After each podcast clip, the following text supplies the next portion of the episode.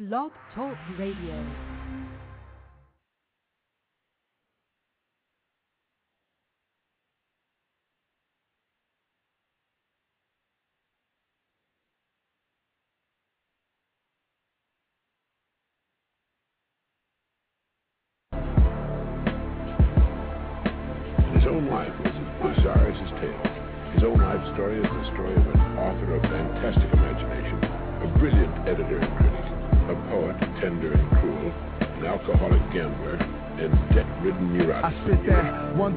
Shit. Me and my conglomerates shall remain anonymous, caught up in the finest shit.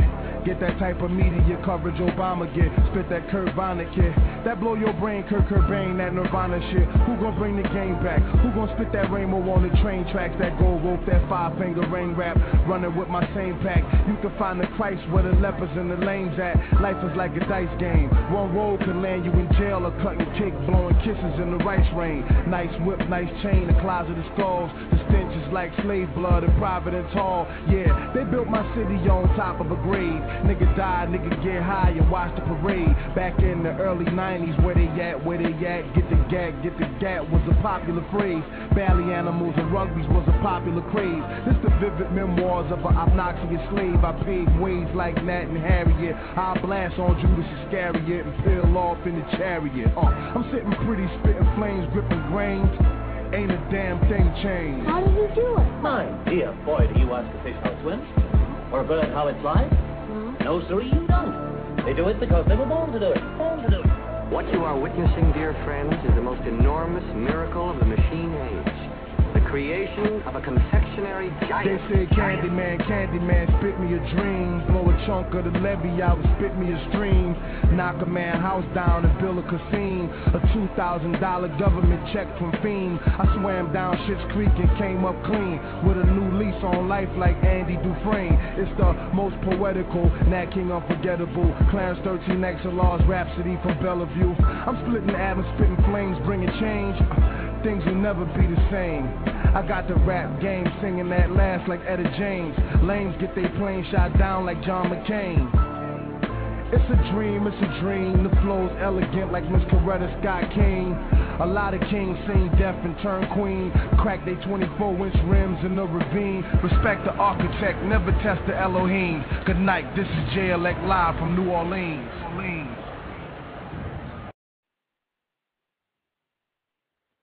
Hey, peace to the family.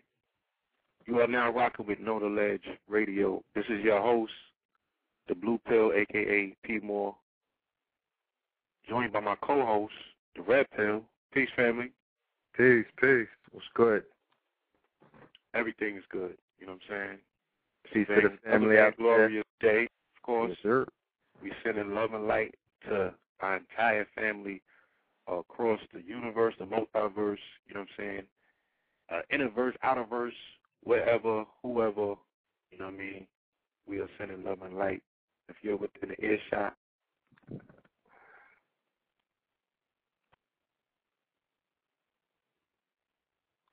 hello?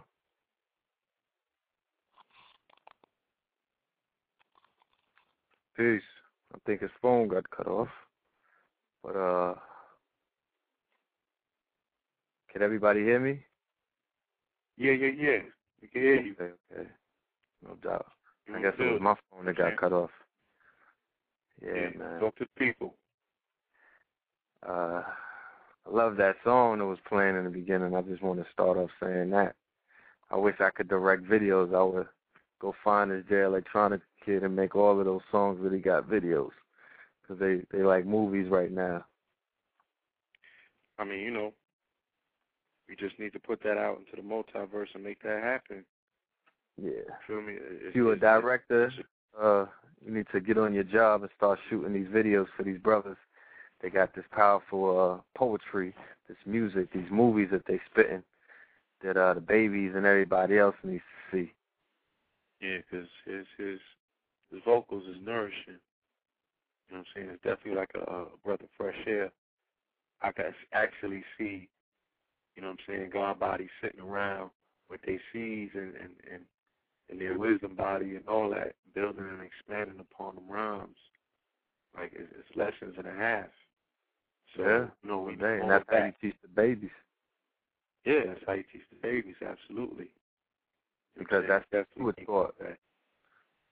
If you could remember the late 80s, early 90s and whatnot, those videos were like lessons to us because they verified what the gods in the streets was teaching us.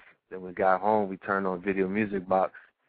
You see Big Daddy Kane, King Asiatic, Nobody Equal, Rakim Allah, you know what I mean, Gangstar, all of that right there on TV. Like, that was so refreshing and enlightening, and it helped, you know what I mean, it helped steer the generation in the direction that we was headed in.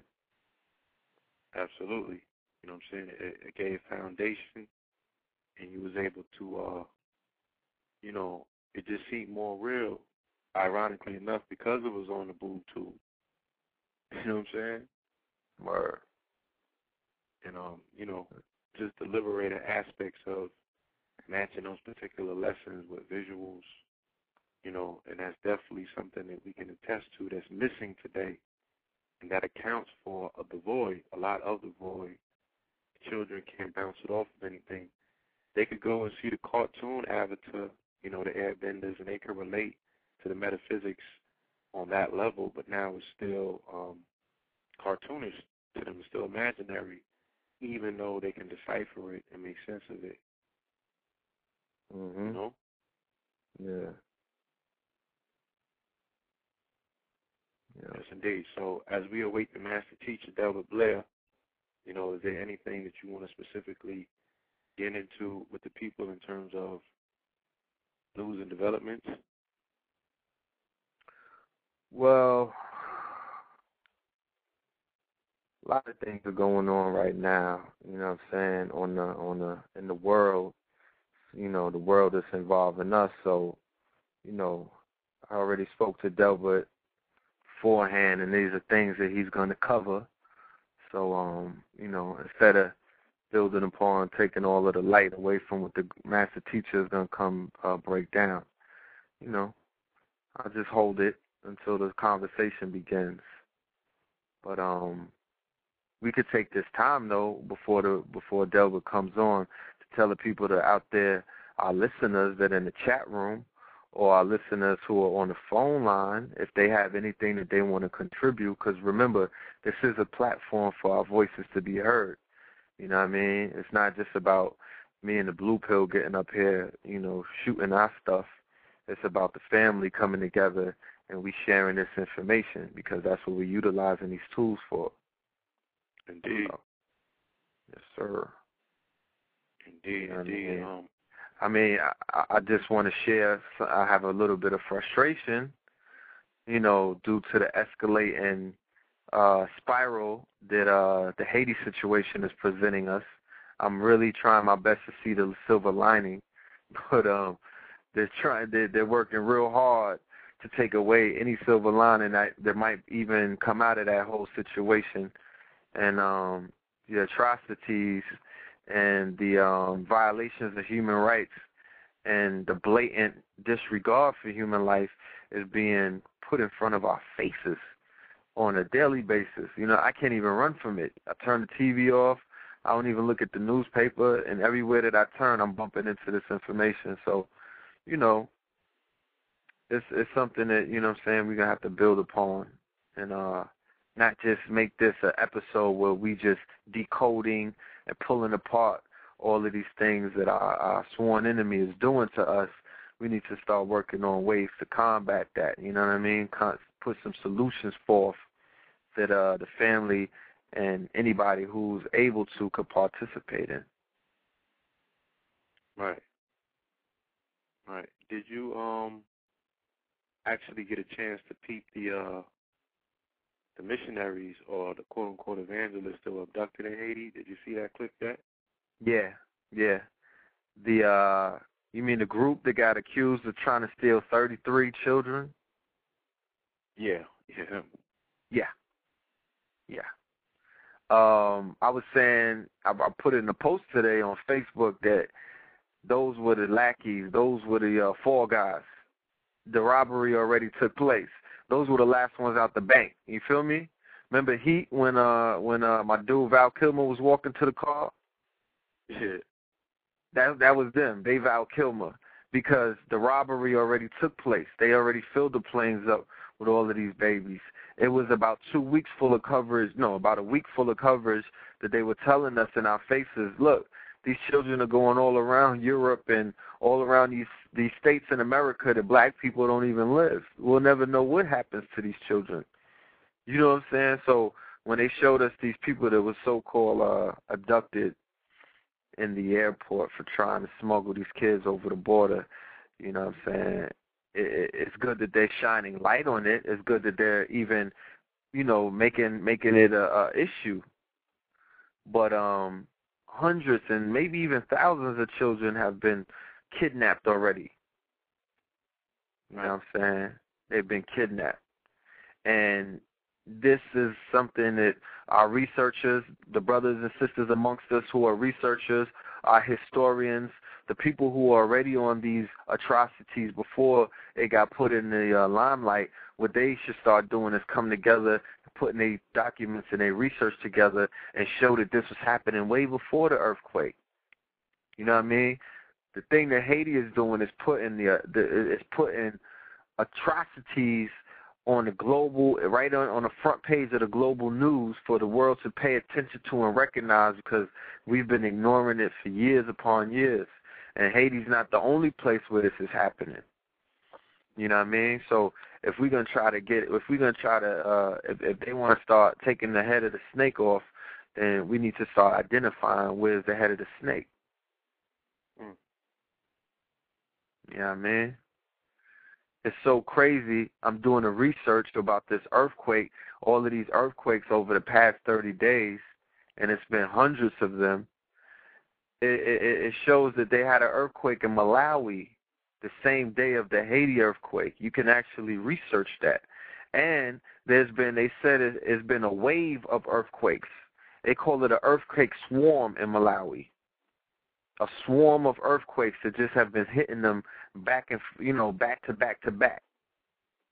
Right. I explained yesterday on the show that there was 1,000 earthquakes in Yellowstone Park since January 17th, leading up to Sunday when the story debuted in the New York Times. You know what I'm saying? Mm-hmm. I'm gonna grab that post and drop it back into the chat room.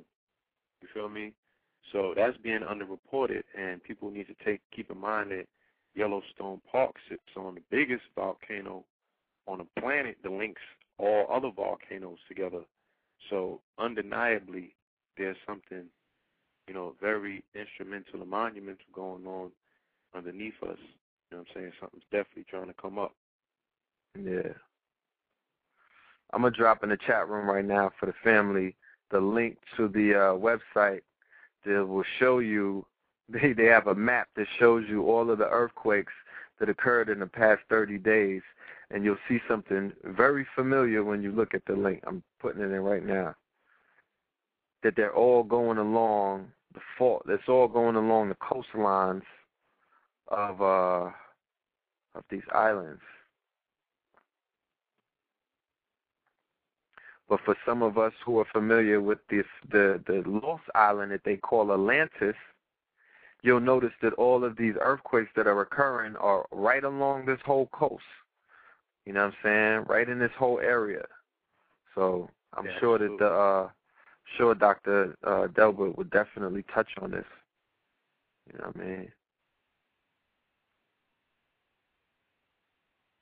Yeah. What do you think about that song that they're about to do, the remix to We Are the World? I really didn't do too much research on it. I've just been seeing some things pop up where it's being mentioned that that's what they're getting into. I didn't really look too far into it. You know what I'm saying? Okay. So you let me know. What do you think? Oh, nah. I just, you know, I saw the article. They said Lil Wayne. Possibly Jay-Z, Eminem, a few other people, about 100 artists. I saw like Lionel Richie. Everybody came out, you know what I mean, to do the song that they're gonna do for Haiti. So you know, I'm waiting to see and what, because I see them holding papers in their hand, like somebody already wrote the verse for them. I want to see who's going to get on that and go in, you know what I mean? Who's going to get on that song and already, because, you know, all of the kumbaya and let's raise money, you know, that ain't cutting it at this point. You feel me? They already reported Yele raised about $500 million already. Where the hell is the money at? Why every time I turn on my computer, people are starving? And they report, and they having reports about them being grossly, the gross negligence is taking place.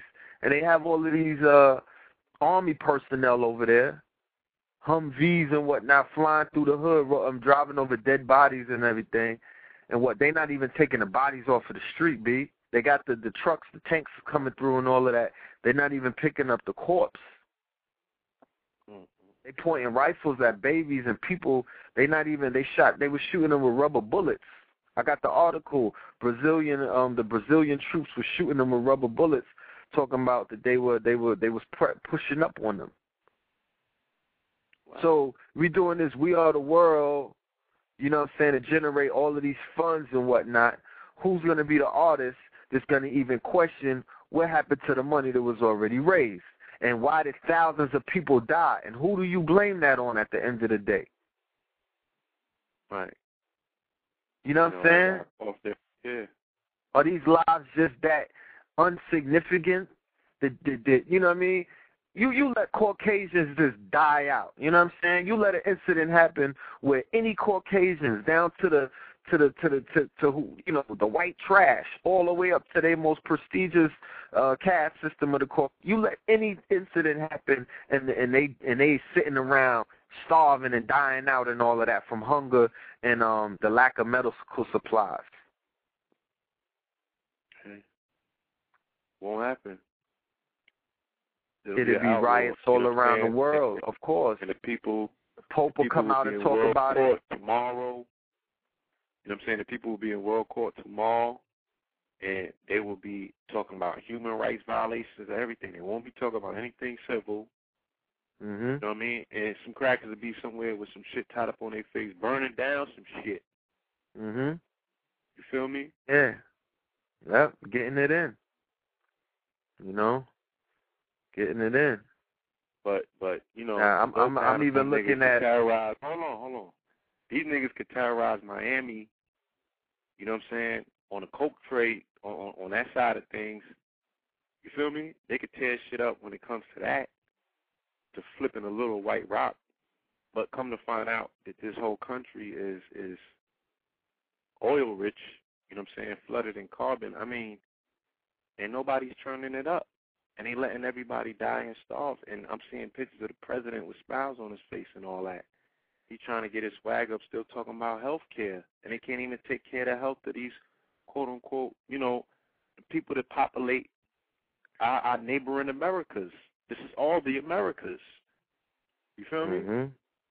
So it's like, call it what it is. And it's like, at this point, I'm not sitting still waiting for them to say what it is. I know what it is. Yeah. Yeah, in plain view. Oh, yeah, man. I'm a turn somebody's phone on in the blog, I mean in the chat. Okay. Do you happen to know 708? Brother's calling from 708? 718 or 708?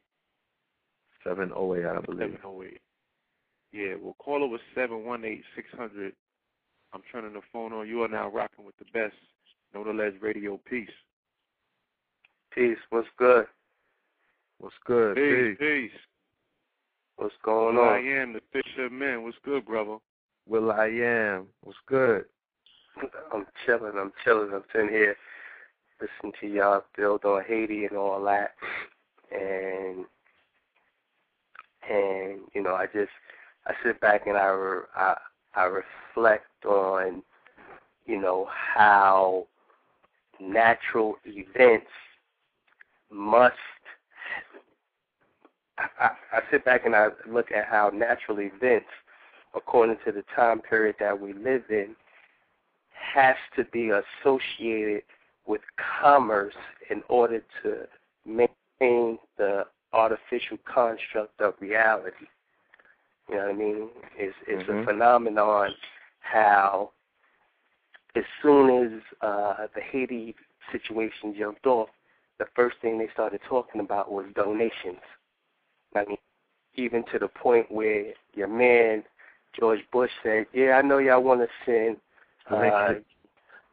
I want blankets and clothes and all those things. But no, we don't need that. Just send the money.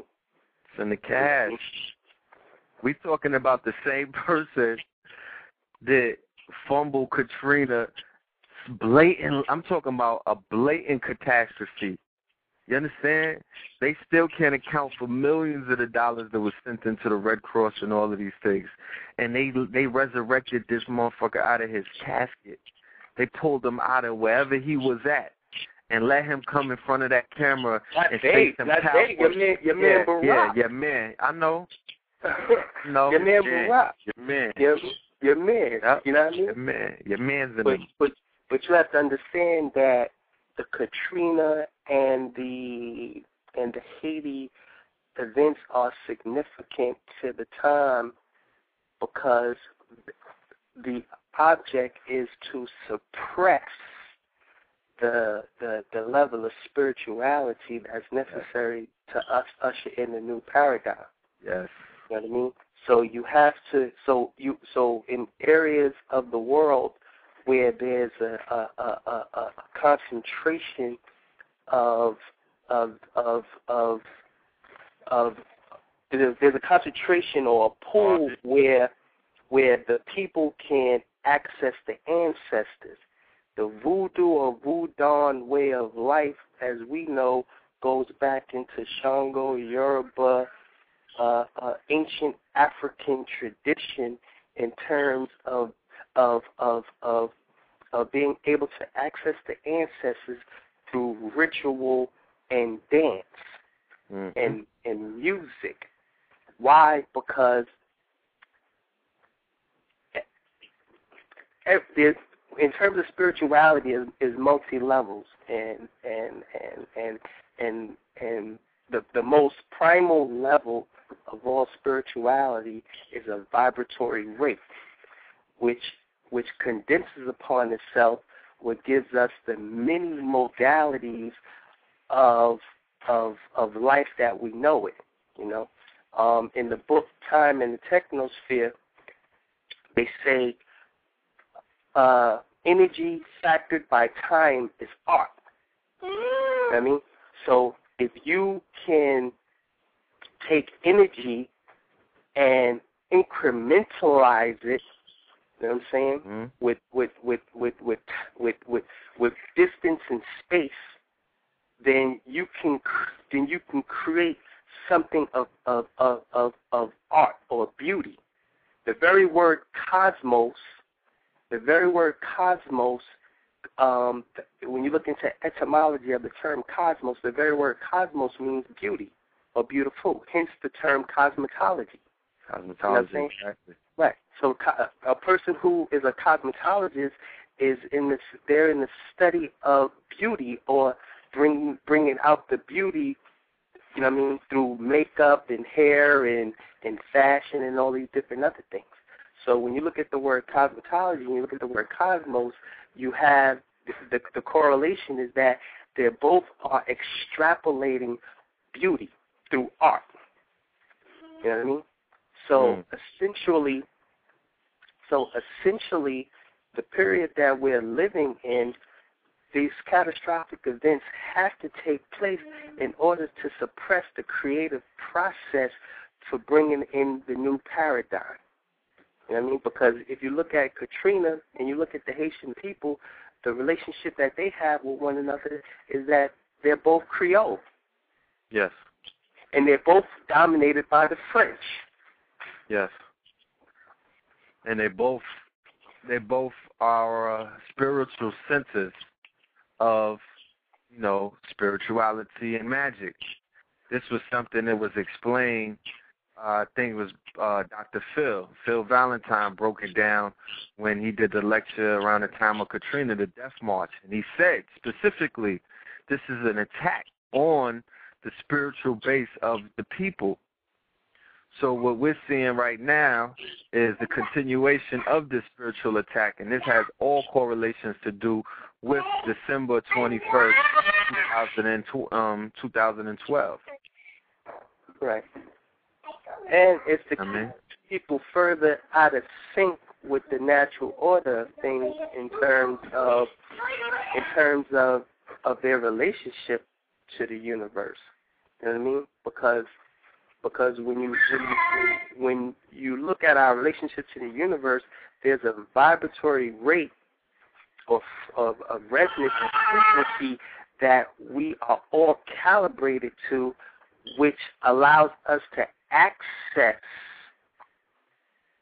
intuitively the information that is necessary to navigate ourselves throughout the universe. You know what I mean? So if you have a resistance who are deliberately trying to disrupt those relationships, you know what I mean, then what takes place is you have these catastrophic events, and you strip the humanity from the people, which takes away their ability to create. Because when you are moving in a state of fear and panic and anxiety, the brain secretes the biochemistry to support, you know what I'm saying, the very resistance that was initially set out and put out from an external force. You know what I mean? So you become stagnant. You become stagnant in your ability to perform as a reflection of cosmic intelligence. You know what I mean? Yeah. You know, so, yeah, you know what I mean? So right now, you know, because, you know, one of the things that, you know, P was like, you want to build on, you know, the whole time frequency thing. You know what I mean? Mm-hmm. And that's very significant, especially for those who saw the movie Avatar. Because right, Avatar... Before you touch on that, right? Well, I don't want to cut it, but I had dropped a link in the chat room to an article that came out about the voodoo high priest in Haiti. You know what I'm saying? It's claiming that recovery or the aid effort is being blocked by the church. You know what I'm saying? And gave it up. Hello? Yeah, I'm here. You mad me? Yeah. You mad me? Who baby is that? This is me. This is my girl. Okay. Girl. He's just wailing.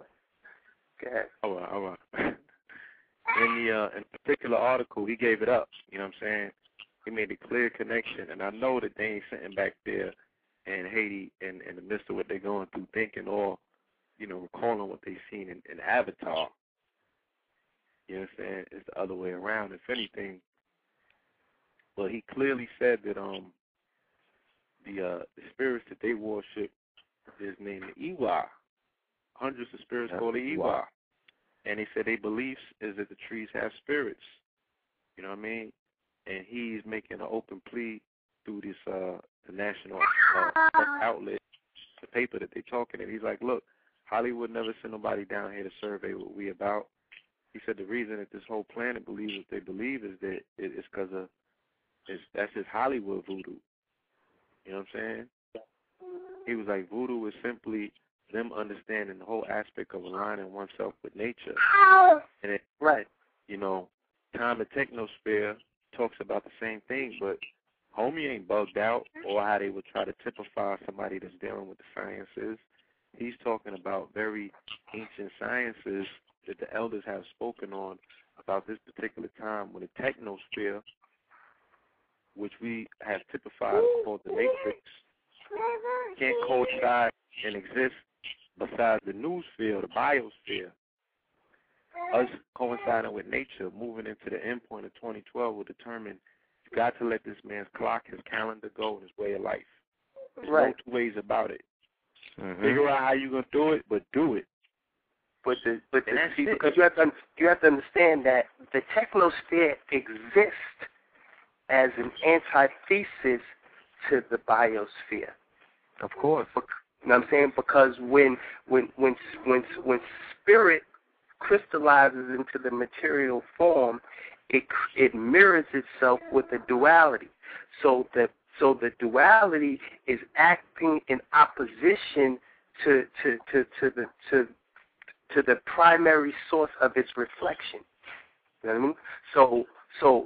So nature had to create the artificial construct, because that's the war that we're fighting. We're fighting the battle between that which is artificial compared to that which is organic. I mean, so we're in a period now where the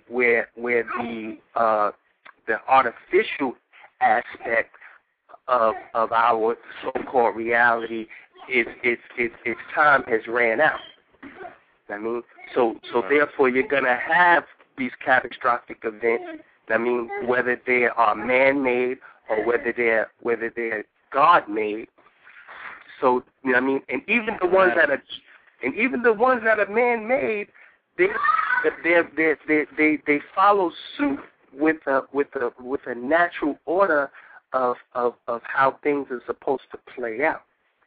You know what I mean? Like, don't get it twisted, because it's not a coincidence that the movie Avatar comes out right now. When you look at the Avatar, when you look at the people, the Navi people, the word Navi is native.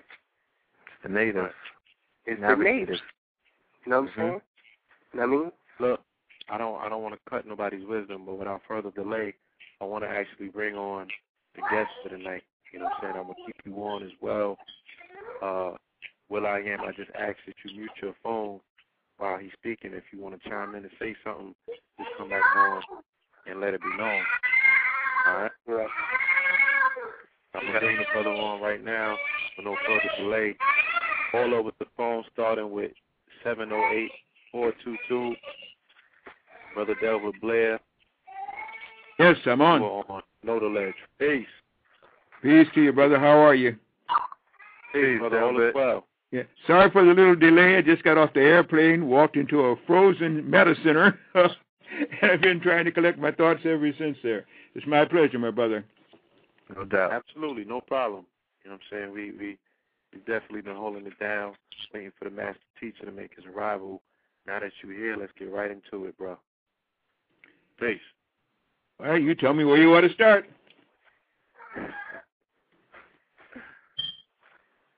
Hello? Okay. Hello? Yeah. All right, where do you want to start? Phil, you said y'all spoke. Well, yeah, I want to get right into the children that are being abducted in Haiti. I want to talk about who they truly are and what is the purpose behind the massive kidnappings that we're seeing. Well, many things are happening to the young people coming into this planet now. First of all, let me state that I believe that we are on a planet which is ascending, that the ascension cycle will be from the third dimension to the fifth dimension. I equate that like going from kindergarten to graduate school in a space of 3 years. The cycles of time are speeding up. Everybody listening to you probably knows already that the days are flying by. They can feel it. They say, well, how can you speed up time? That's not even important. Time is speeding up. You can sense that. Our equation of time isn't there, period. Now, according also, again, to my research, children were being born for some time, obviously, but from about 67 to 1987, indigo children were coming in. Those indigo children were here to fight or flight. Many of them represented the ancestors, which people love to refer to, forgetting one thing. You are already the ancestors by your genetic cell structure. Uh-huh. But those children were here to fight or flight. They came in to fight the enemy, those that killed them, those that tortured them, those that they felt were holding back the earth. Instead, because of the draconic influence here, and this planet has been under dracon control, I would say for almost 4 million years, hear me. And that's a short space of time, considering the 4.5 billion years that Earth is supposed to be old. So what they did was to divert all these souls from fighting them and going to war. They gave them wars to fight in. Vietnam, Persian Gulf, Iraq, everything but where they should be fighting. They also then plugged them up and shot them up with all these shots and things like that. So instead of them doing what they came here to do, they had them fighting each other, fighting themselves and everything else. That had to stop, and it did stop. It started with, again, about 89, 90, crystal children began to be born. Now, crystals are an entirely different breed. They're all old souls, no new souls about them. They're not only old souls, but their souls now progress to come to the new dimensions. They can stay with the planet because their cells will conform, their mind will conform, their body will conform, and their souls are made to exist on higher dimensions. They come in with their eyes open. They come in communicating in the womb. They come in talking to animals. They come in with the, shall we say, ability to learn 3 and 4 languages by the time they're 1 and 2 years old. These are advanced children. And given the right to reach puberty and given the right to come together, they will begin to do what we all should have been doing a long time ago, using mind control. Using the mind is what you have to do when you get on a planet of higher dimension. We use what we call our brains here, which I wonder about that sometime. We use what we call technology, but you don't understand that if we're in somebody's mind, and if our planet is part of the existence in mind, then you have to begin to use mind to create whatever it is you want. We do that now, but then we have to divert it and begin to use physical reality to get it. Now, all of that, I say, happened now. How would this now tie into anything happening on Haiti? Haiti is just one of, unfortunately, and I hate to say this, many new death knolls that will be filing in the next 2 years to come. Haiti was picked on because they have a lot of black people there. They have a melanin in there, and they used magic a long time ago. This new diversion, this new draconic society does not want you to understand magic. They do not want you to begin to use mind and the mineral kingdom and the thought kingdom. They want you to use technology. And I heard just as I came in, the brother was referring to that. Let me also herald that part. The techno versus bio consciousness is what's here now. Nano versus micro. One is done because there are creatures who have no souls. They cannot exist without things that they must manufacture on the technological side. The biological side means that you can get into what they call micro versus nano. So if you notice all these movies coming out now, they're showing you, and even on the MTV Awards, they got all these robots out there. They've got all these people half metal and half human because that is what they call the techno-nano society. The Creator wants now things to expand in consciousness so you can go to the ends of the universe. Those children that were there now were like sacrificials, if you would. Many of them are babies who were born, and many of them, of course, were adults that were killed. But the reason why they want the babies is because the babies would have developed, because they all obviously would be what we would call the, I just mentioned that again, the new breed of children, the crystal children that are coming in there. They don't want them to develop. Addition to which, and I know this sounds horrible, but anytime you fight wars, you're feeding dracons because they live off the life essence and actual physical material. What they don't like is melanin because it's bitter to them, but they can use the expanded cell consciousness that melanin brings about. So they actually put them all together, and I know this sounds terrible, make a soup out of their bodies. They can use that to stay alive. They can use that to bring back youth. They can use this for all kinds of things because not having souls, they cannot develop cells with high vibrational rates. Therefore, they love wars. Every time there's a war, you always have missing people. Any time you begin to have a plague, you have missing people. Many of these people are not missing. Their souls are missing because they've killed them, and the souls are now free, but they use the body parts to maintain an effluvium for a whole society of draconic individuals on many planets, a whole galaxy full of them. That is horrible, but that's your baseline of what's happening here, and everything else is these people that are under their control, covering for them, starting wars, telling you to go get shots, getting all kind of things in a low form so that you cannot progress to what you're supposed to be progressing. The planet is now fighting them, and the battle for this planet is now on intent. Whether we like it or not, the planet doesn't want them, so the planet is doing things to get rid of them. This is why they talked about global warming when there is no global warming. You got a global freeze right now because there's a magnetic energy coming in. So I could just go on with this for a long time, but like I say, we can switch from that, or if you want to go further in that one, then tell me where it is on that basis. Okay. We could continue to expand on what it is that you're building on. What I actually do want to touch on is the whole aspect of, you know, the magnetic frequency coming back in the cold front. I want you to talk also a little about HARP, not so much about HARP, but the ASCAT. You know what I mean? Because I want to talk about let's just say this happened over Copenhagen. Well, okay. Has to do with it. Go back to Haiti, but all right, Copenhagen there. Norway. Yeah, while your president was over there receiving the Nobel Peace Prize, there was a supposedly 5-mile-long aperture there that opened up, and people said what they saw seemed to be energy coming up out of the ground in a blue ray. The Russians said it was a spaceship that was crashing there or something like that, or one of their fighter pilots. Well, that had nothing to do with that one. That was energy showing what they call this new technology, which can begin to give you thought projections, and also they can give you holograms. People are going to see many things in the sky. Many religious people are going to see whatever their religion teaches them should be coming, and it's all going to be false because they're going to use whatever it is, from Jesus coming in the sky, from Allah looking down from on high, whatever it is. They used that in the Six-Day War way back 40 years ago when Israel was finally given a state through the Balfour Agreements. And they used a tectonic ship there and had the tankers that were from Jordan and Egypt and all places like this. If you remember, they had a whole tank armada. The tankers were getting out of their tanks and genuflecting because they showed a picture of Allah, or they showed what they thought was a very messianic or a very high-breeding thing in the sky. There was nothing up there but holograms, and they played to their weaknesses. Well, now they've perfected where you think that you're seeing a three-dimensional, anything they want you to see. So with that in mind, you're going to see a lot of stuff happening now that people are not going to understand, all to make people think they're seeing what isn't happening. And the thing is, this is why you say the devil afoot, because it would be technology that's being used. They used this technology also to start that earthquake over there in Haiti. It was not a natural thing. Now, I did a lot of research, and there's a guy by the name of Andrew Limberg. He's an independent media guy. There's another man by the name of Jim Cummings of the Acoustical Ecological Institute, and they both stated that since 1968, seismic surveying has been taking place on our world's oceans again, all the way from the North Sea to the Bering Straits of Australia to the Gulf of Mexico. What they do, the Department of Navy, again, working with whomever else they work with, these scientists again, have air guns.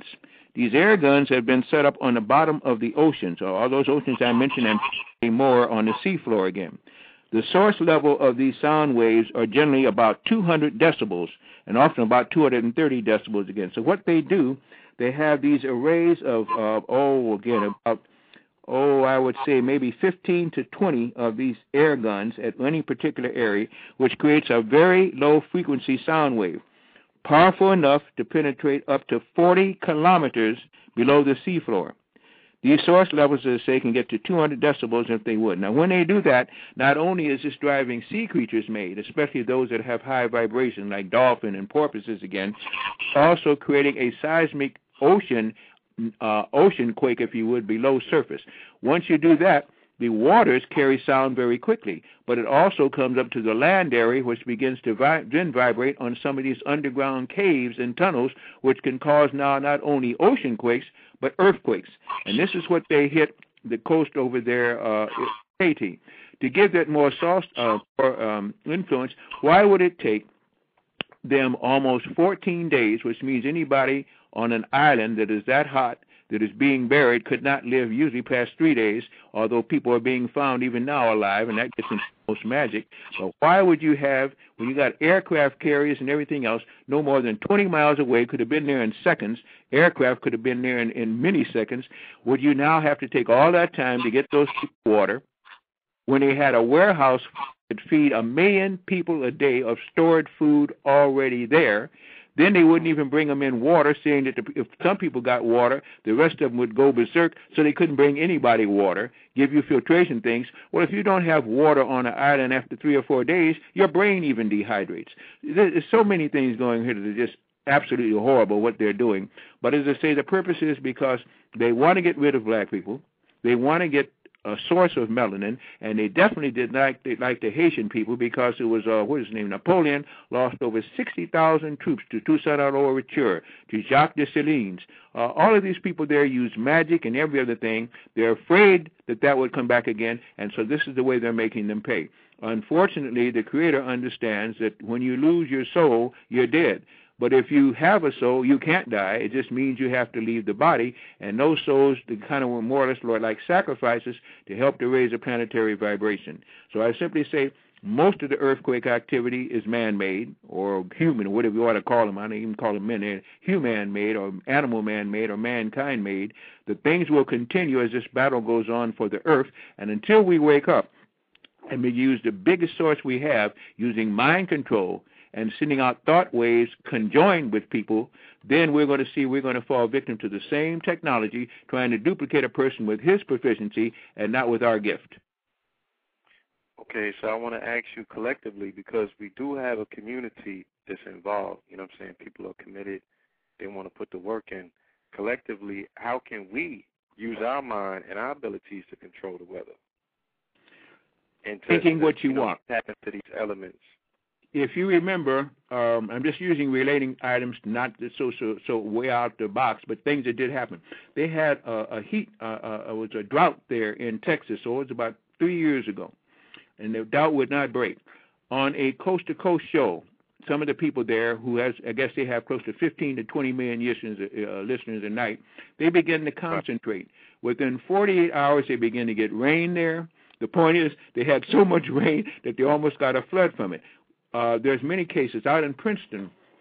They monitor just before. I used to listen to Blog Talk, and they absolutely, Art Bell used to have people collectively do things to show and prove to his listenership that they wasn't just, you know what I'm saying? Oh yeah. Really bubble. Yeah. At Princeton University, they have what they call thought wave machines. That's not what they call them. I'm breaking it down for the audience and myself. It simply was they collect energies that come from certain sources that are seemingly almost through the mind when certain events either before they happen or while they're happening.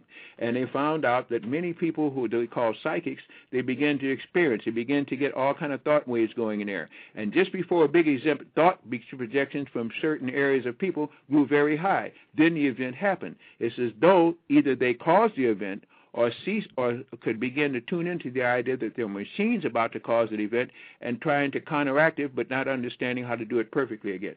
Thought has always been the main. In fact, the science of magic is based on thought emanations that can be concentrated, and they call that through what they call the lower heavens, to bring about changes on the physical heaven or our physical earth. Mind has always controlled thought, and thought has always controlled physical actions. The unseen always controls that. And if we could begin to do as the ancestors did when they laid a line in the sand and said, do not cross the land, when they did it in Hawaii under what they call the, again, some of them, I'm just getting off the airplane, but they call it the Kahuna codes. The Kahuna meant mind control. It meant thought resonance with the lower heavens. We could do that again. And they're so afraid we ever could do that again that they're doing anything to make us think everything has to be technological, and they have people using technology and low microwaves instead of using high consciousness and orgon energy to offset our own enemies, which are now beating us at our own game.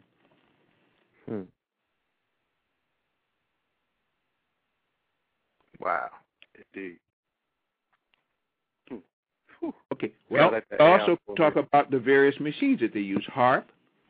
United States had HARP. They sold that to the British, and we've got there's a mistake. They have something else now right across the border in Canada and out in Oregon, which they're using. But there's also something called ISACAT. ISACAT stands for European Incoherent Scattered Radar Technology. That's what the Europeans with France and England and so are using. HARP was a high-frequency active auroral research project. That was the one the United States had with 36 antenna array broadcasting billions of watts of energy into the air to affect the jet stream and all the air and what we call our envelope or atmosphere. Where does it get? Russia had the best one. Russia has ELATA, which stands, again, if you're using Russia, best translates as electrification of the atmosphere. But they shape their array like a pyramid, and the pyramid shape is still the best induced for high energy on this planet. pyramid shape, not rectangles and stuff like that. So they all use these things, and now they've gotten so good at it that I think the Russians and the United States and Western powers have teamed up together. But at one time, the Russians were messing with the United States. It started over at Eugene, Oregon, when they used a Tesla principle coil. All these things do is to broadcast billions of watts of electricity into the air over like a curtain, like you would have a curtain over 5 miles long where all this energy would beam up. Well, that would also interfere with the jet stream, that ribbon of air that flows around the earth and has been doing it for centuries. When that jet stream would hit this iron curtain of electricity, it would hit it and bounce back. Then it would come back again and bounce back. Pretty soon you had a circular motion. That begins to set up hurricanes. When you had little eddies or offshoots of that, the smaller concentric ones, that would set up tornadoes. If you did it over an ocean, they called it a hurricane. If you did it over a land or ocean or lake again, they would call it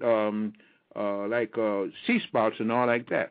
Another thing people have not equated yet, our planet has water. Our planet does not divide the water into Atlantic and Pacific, or into the Mediterranean, or into the Bering Straits or so on like that. Our planet simply takes its water. Things that happen in the Atlantic, they call hurricanes. Things that happen in the Pacific, they call typhoon. It doesn't matter. When you put all those together, we have over 80 per year hurricanes and typhoons being set up, which means there's something wrong with the currents of air over and above our water. And when they're in sea spouts and like this, that means there's something wrong there. It's because they're using these daggone machines to create rotating circles of air, all to help annihilate the planet, definitely annihilate the life forms on it. And it's a war going on. World War III started a long time ago with weather wars. I have a whole 4 series of tapes called Weather Wars 1, 2, 3, and 4. It is still continuing, and now they're taking it to the new level of mind wars. So I'm saying again, it's awful what's happening, but it's wonderful because it does mean, if you're reading the prophetics and things like this, that we're beginning to wake up. We're going to different dimensions.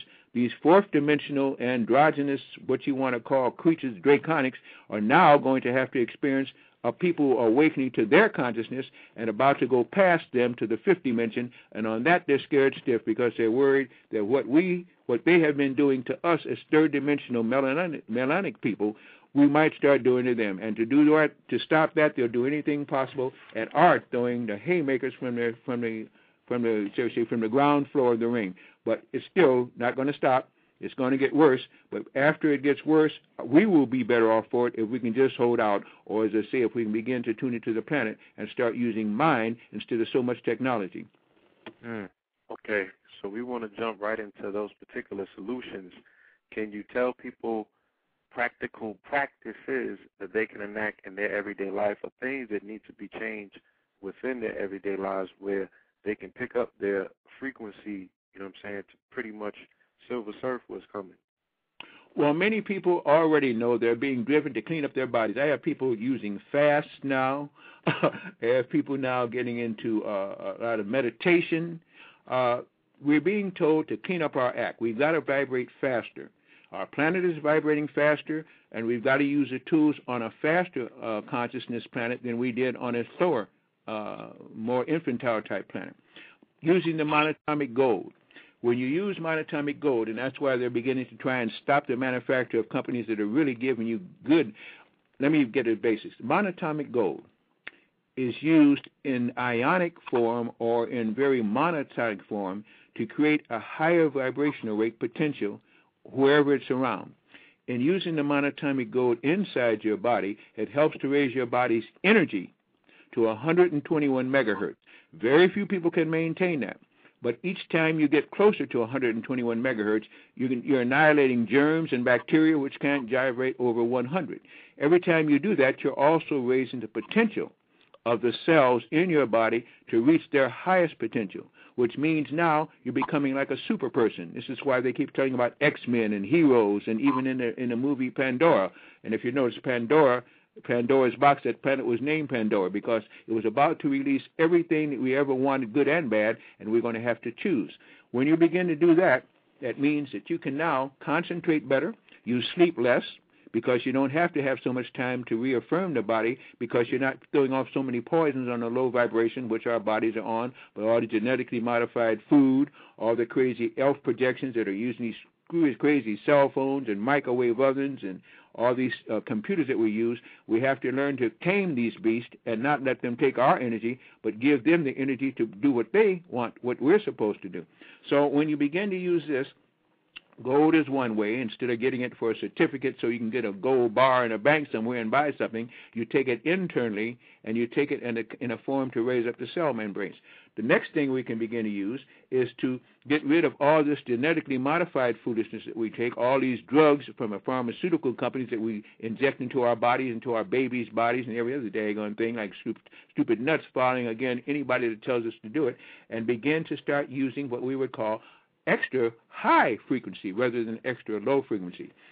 There's nothing wrong with using the computer. There's nothing wrong with using the cell phone. We make money with that.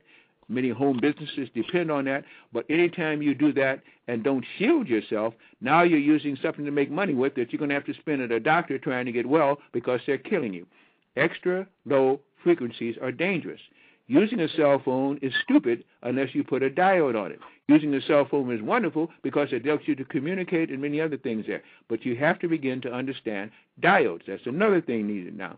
There are 15 different kinds of diodes. You have diodes that can use on your cell phone, diodes that you can use on your computer and a monitor, scanner, printer, modems, diodes that you can use if you have to use a microwave oven, and why you want to cook food in that I'll never know. If the audience wants, we can get into that too. Diodes for that TV, digitally enhanced TV that they tell you you had to get with the JVR unit, which is absolutely ridiculous too. You don't need that much radiation, but if you insist on it, use a diode on that to raise the frequency. Extra low frequency is terrible. There's a tape I have out called Elves, Not Elves Are Killing You. We talk about elves and trolls and goblins, and we're worried about them, but extra low frequency, extra low elves are the ones killing you because it's tearing your body apart. It's putting radiation within your cells, causing cancer and mitigation things of free radicals. So it's a way of beginning to use these things for good. There's even diode plaques that you can put your food on, and if it's genetically modified, at least it neutralizes the radiation from that. You can put your food on it when you get it, and it takes out 36 kind of different poisons. You put your food on it, it takes the radiation out of canned goods and things like this. So if you're making a mistake of buying them, at least neutralize them and then start using the things that give you energy instead of taking energy away. Last but not least on that one, there is something called a diode mattress, which is so people won't get disappointed too. It's only 6.5 feet by 2.5 feet wide, but if you put your body in the circumference of that, it will stop radiation from getting into your body. It will also begin to detoxify your body from the radioactivity again, and it won't send it to the liver, it won't send it to the lymph system, it won't send it to the fat cells. It will actually begin to pull poisons and radiation out of your body. We've been given the keys to the kingdom, but the keys to the kingdom are being taken away, and they got a skeleton key that lets us go into the wrong doors instead of the right doors. They don't want you to have this information. I've been giving out this information for a long time, thanks to the Universal Creator. I continue to do that even to those listening to your show now. Absolutely. Allow them, give them information as to how to get in contact with you for these very, very necessary devices. Okay. Well, the only way right now is through our landline telephone, which is 708-422-6685, 708-422-6685. We purposely closed down our site at the beginning of the year because the monatomic gold manufacturer, the only one that I trust, was being put out of business because the government came down on with all kind of inspections that were ridiculous.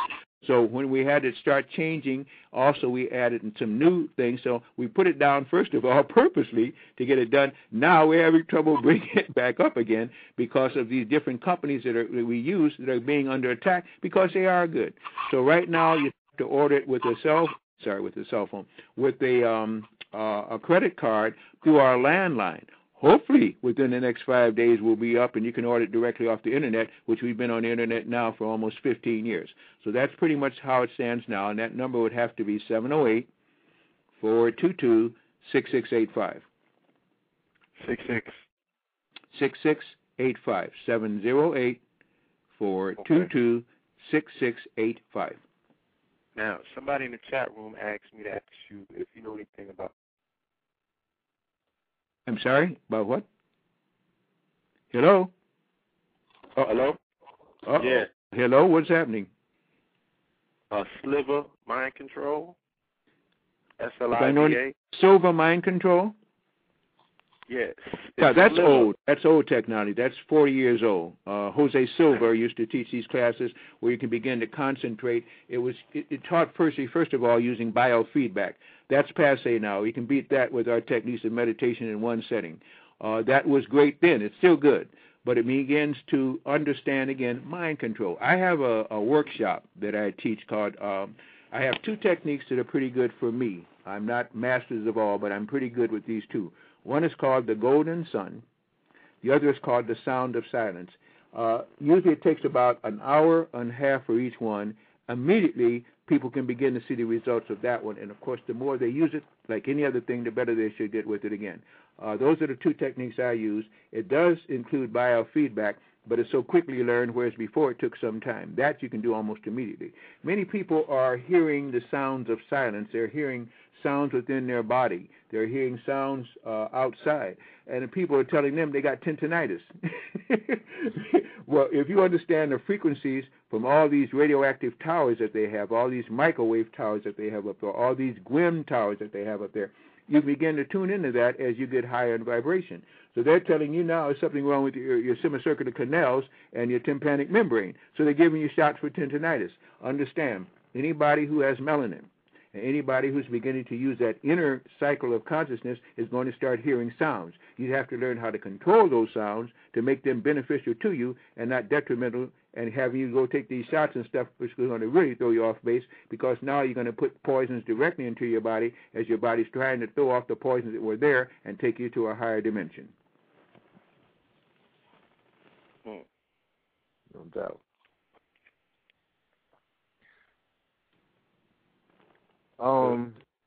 Dr. Blair, I was reading an article earlier today, and it was talking about the sickness that a lot of people are going through when they go to see the movie Avatar as a result of wearing the 3D glasses. It said in the article that you could put, I think, Avatar movie and vomiting in Google, and it'll be hundreds of links that come up. And it ties into what I was being taught about the new technology that they're using with 3D technology, how it's you know, it's a new way to penetrate. So can you build upon that? Yeah, and I agree. If you remember, well, let's not even go. Let's just deal with the current. I was going to say when they first started coming up with it, they had people used to get headaches and stuff. But here's a problem with that one again. We already see three-dimensionally, but our ophthalmos nerves and our nerves, we usually can see into about 3 to 4 spectrums. There are 12 spectrums from ultraviolet to infrared, and also you have the. So when you begin to use these technologies, if you would, it excites a certain part of our brain. We're generally now built to see, as I say, of a 12-spectrum sight, but we usually only see about 6 different vibrational rates. Other than that, we begin to detect things out of the corners of our eyes. They say, well, you think shadow people are here. Well, that's because we're now looking into the 4th dimension, but we're headed for the 5th dimension. When you begin to understand that, you begin to understand we don't see clearly, because we're seeing only on the 3rd dimension. We were built, and if you have an active pineal gland, to see up to 12 dimensions. That's not going to happen soon, but any time you start getting past 3 dimensions, you now begin to catch things out of the corner of the eye, people seeing shadow people, all these kind of things are going on. So the whole point is that our sets here have been low-frequency calibrated, but our souls can go to any frequency that the Creator has made. That's why you have a soul, and that's why soulless ones try to get you into their technology instead of going into what they call your microbiology. So it's just a simple way now of beginning to speed up the vibrational rate eating the foods that can let you do this, as I say, taking in the monatomic gold, blocking all those low vibrations with diodes, getting into magnetism so that the spiritual body and the hypothalamus can begin to operate better through its pineal pituitary accomplishments. It's just a matter now of selectivity. What you eat, what you drink, and what you think, because you are what you eat, drink, and think. Anytime you start doing things to go against that grain, you're going against your body's higher consciousness and creating more free radicals, which produce cancer. Meaning by this, our cells are trying to mutate too. But the mutation is good, it's upward. But every time you do something that's low frequency, you're stopping yourselves from progressing, setting up a battle within yourself, and free radicals are produced. Cells begin to use their integrity and their governor, and you get cancers and tumors simply because your body doesn't know what to do, because you're not giving it proficiency of things to stop, block out all these low vibrations as it's trying to go high. Everything around us, you know, when you look again at some of these things that they're creating with DARPA, with... Oh, God, I don't even know where to begin. They have so many units now that are all built to hold you back and to hide. Let's just put it like this. If you look into the sky every day, they are spraying you every day with biochemtrails. Those biochemtrails fit directly with the HAARP project and with the LADA and with ISACAT, because what they do, they spray titanium, barium, aluminum, and all kind of biological germs and everything else in the sky every day. Since we have to breathe, that in. And as we breathe that in, that's lowering our vibration. It's causing us, instead of becoming super people, to become dumbed down, comatose, brainwashed, inoculated, vaccinated people, and keeping us from reaching our high degree of consciousness. This is why every day they spray. This is why every day you've got to start anew to get rid of all those things they're spraying and stop your body from deteriorating. It becomes a battle just to stay alive, because as long as you breathe, you're going to breathe in the air they make. Not only is it affecting us, but it's trying to hold back the planet. One of the reasons why they predicted global warming is because they knew when they put up this air layer, and they've been at that for 19 and a half years now, it's not new, that that would cause a global ceiling. So everything that was emitted would hit that ceiling, bounce back, and they felt that it should warm up. What they didn't count on was that our planet wants magnetism. So our planet has created, well, here now, I didn't want to go here, but we have a different kind of sun out there now. In fact, we have two suns, and they are trying to burn up all these things that they're spraying every day.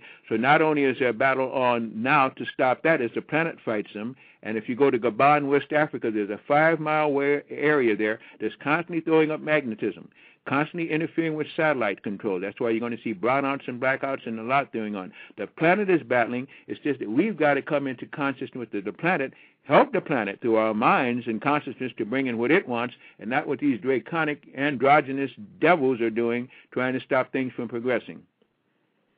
Right. I want you to also build on the whole aspect of the sun and the aspects of it being holographic, because a lot of people don't do, you know, the simple thinking that's required to say, okay, when you see pictures of them going out of space, quote unquote out of space, why is it the void of darkness and it's beyond freezing if this sun is 100 times the size of the Earth, supposed to be emitting all of, you know what I'm saying, this light onto this planet and through this particular solar system? Why can't you see it from space? Okay, are you making a statement, or your question is what now? I'm making a statement based on what our common minds should be telling us, but I'm asking you to build upon that particular statement, you know what I'm saying, to try to make sense out of that nonsense. All right, well, then you got to go on a joyride with me on a high dimension, low dimension aerial display. First of all, I don't believe the sun is hot. Secondly, I don't believe the sun is bright. And thirdly, I don't believe that most of our meteorologists, astrophysicists, have ever told us the truth, because they're under mind control and they don't want people to wake up. Let's take on their own volition the things that they're stating and see if it makes sense. And I agree with you on this one. First of all, they said the sun is hot, the sun is bright, and so on and so forth. Okay, if that's the case, why is it supposedly when the Russian cosmonauts went up there, when the American astronauts went out in space, they couldn't find the sun? They found the one in Alpha Centauri, Epsilon Butte, many of these other places, much more brighter than our own sun. In fact, easier to see them than our own sun. If it's so bright, why is it when they got out there where it was, they couldn't find it? Why do they talk about the darkness of outer space if there's so much light? Why is it if it's so hot and bright, is it that when the sun is close to us, we have winter. When the sun is far away from us, we have summer. Now, they talk about this in terms of the axis of inclination. It's a bunch of bull. What they're saying again to you is that when you get out there where it is, things change. The things change is because we're under a low frequency full of minerals and elements here that counteract that energy and cause friction. That's what causes our real heat, but that gets real technical. I'm not going to try to do that by the air. But also, too, if it is so hot, why is it that comets, meteors, all go through its shell, the corona of the sun, and they're not burned up? Why is it that case then if it's so hot and so bright again? We've been read, oh, I could really go. The point is, again, if you begin to understand the truth about that, then you understand the truth about free energy, which Wilhelm Wright, Nikolai Tesla, many, Warren Keeley, all have talked about, because it means that we are in an energy field already created. And if the magnification of that energy field, when you hit it from a certain angle, makes us think things are bigger than they are, because we're like little children in an envelope of protection. When you get past that, you find out that it's just a matter of the frequency of our planet. As we get higher in frequency, we're going to find other suns. We're going to find other planets, just like they found there's a ring around Saturn now, because as our planet goes up in vibration, we can begin to see things on different frequencies. I know this is really going way out, but you have to begin to from about of kindergarten way out, feeding us. You're not going way out. Everybody is following you. You know, the chat room is following you. You know what I'm saying? This is not elevated, too elevated for us. So please continue to explain it, because you're making things plain. And you're lifting a lot of veils, and you're making people think, you know what I'm saying? And that's what this is about, utilizing that muscle in our heads. So please, continue. Well, I try to do that, and I'm glad again that I'm, you know, most of the time when I started off. Your audience is here. About 2 years ago, you know, as I say, I often say this and it makes people angry, but I tell the truth. I don't like a lot of lies. I'm tired of being lied to, and I don't take lies from people. But I started off where black people wouldn't touch me. White people supported me for the first 2 years, because they were amazed at the things I was saying as a black man and as a person.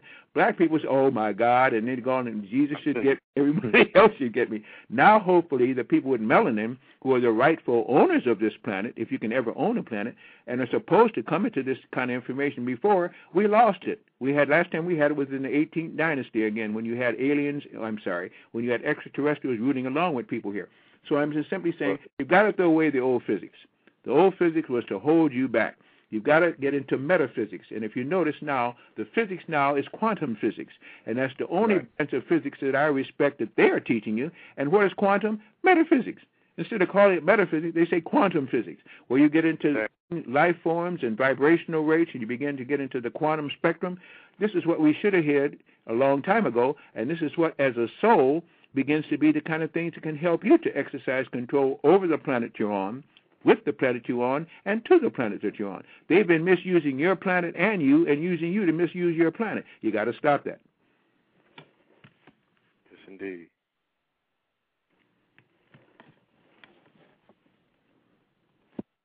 Red Pill. Yes, sir. Well, not really sure where to go from here to. Blair, can we build on the Sister Henrietta Lacks? Because we're doing a lot of research on her now, and it's profound. And I want to know if you could add on to that miraculous story about Henrietta Lacks and the immortal genes that they have from her. Hold on. Yeah, and two-prong effect, right? To dismiss everything, because we're talking about expanding our consciousness and pretty much going beyond the veils of what, you know, the typical mind can conceive. And what I'm trying to say is, if you're saying what you're saying, and knowing what you're knowing, then no one understands that reawakening is happening. So just by you putting the word out, the people are here. You know what I'm saying? The chat room is going crazy. The lines are jam-packed. People are here. They're waiting for this information. Let's talk about Henrietta Lacks, and let's talk about Simeon Toko. Well, now you hear me. People that defy quote-unquote logic, but are our brothers and sisters. So when we understand that this is within us, you know what I mean, then the people can continue, you feel me, to mentally go where they need to go. Well, brothers, blue and red, let me say, first of all, I have to be educated on Henrietta Lacks. so forgive me for my ignorance. On Simeon Toko, I've done a lot of research on, and I'm working with the I'm working with a brother now to maybe come up with a movie, which some of these people have it, about Simeon Toko. One, and unless black people make it, it'll never be made because it's too powerful. And this is what. So I can speak about him if you like. On Hidden Ray Relax, you're going to have to teach me. Okay. All right. Well, Simeon Toko, he was an Angolan. He was from Angola, and the Europeans know this now. It's just beginning to filter once more back into this country. Here was a man who was a Jesus reborn. If I'm using Jesus only as a noun, meaning by this, here was a person that did what the return of Jesus people are waiting to do. He was born over in Angola. He seemed to come into his own consciousness about 18 and 19 years old. Some say about 30. I think it's 18 and 19. What he did was to raise the Tokoluski, which is supposed to be an astral army of little people, which he brought out of the ground. What he really did was to amplify the fourth dimension at a time when the third dimension was only one thinking about here. He actually began to do certain things. They began to attack him with mercenaries. I think it was first the ones from Belgium, and I don't know whether they used Blackwater or something later on, but these were hired killers because he began to get the attention of the people. He defeated a whole regiment of the British over there, and they tried to keep that hush-hush, so they said, we got to kill this guy. So the first thing they did, and I know it's as well as you want to, supposedly they got him, and supposedly they didn't kill him. They supposedly cut out his heart. Now, I'm giving you the reports that came out of Europe, not the ones that I'm coming up. Supposedly they cut out his heart in one room. This guy, and they go over there and are glorifying over this. This guy walks to the door and say, why did you cut out my heart? Okay? The next thing that they did, supposedly, was to put him in a, how did they do this? They caught him someplace else, and supposedly in a jungle area or something like this, and supposedly they cut him up into little pieces. Okay?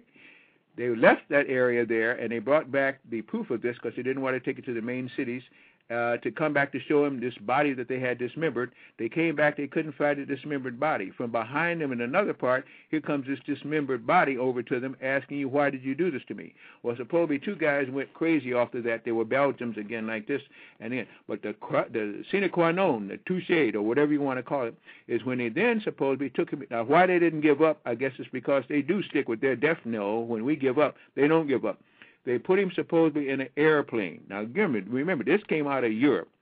Put him in an airplane, took him up, got up a certain height and said, now we're going to push you out of this airplane and we're going to finally kill you because you're going to either drown in the oceans or something like this.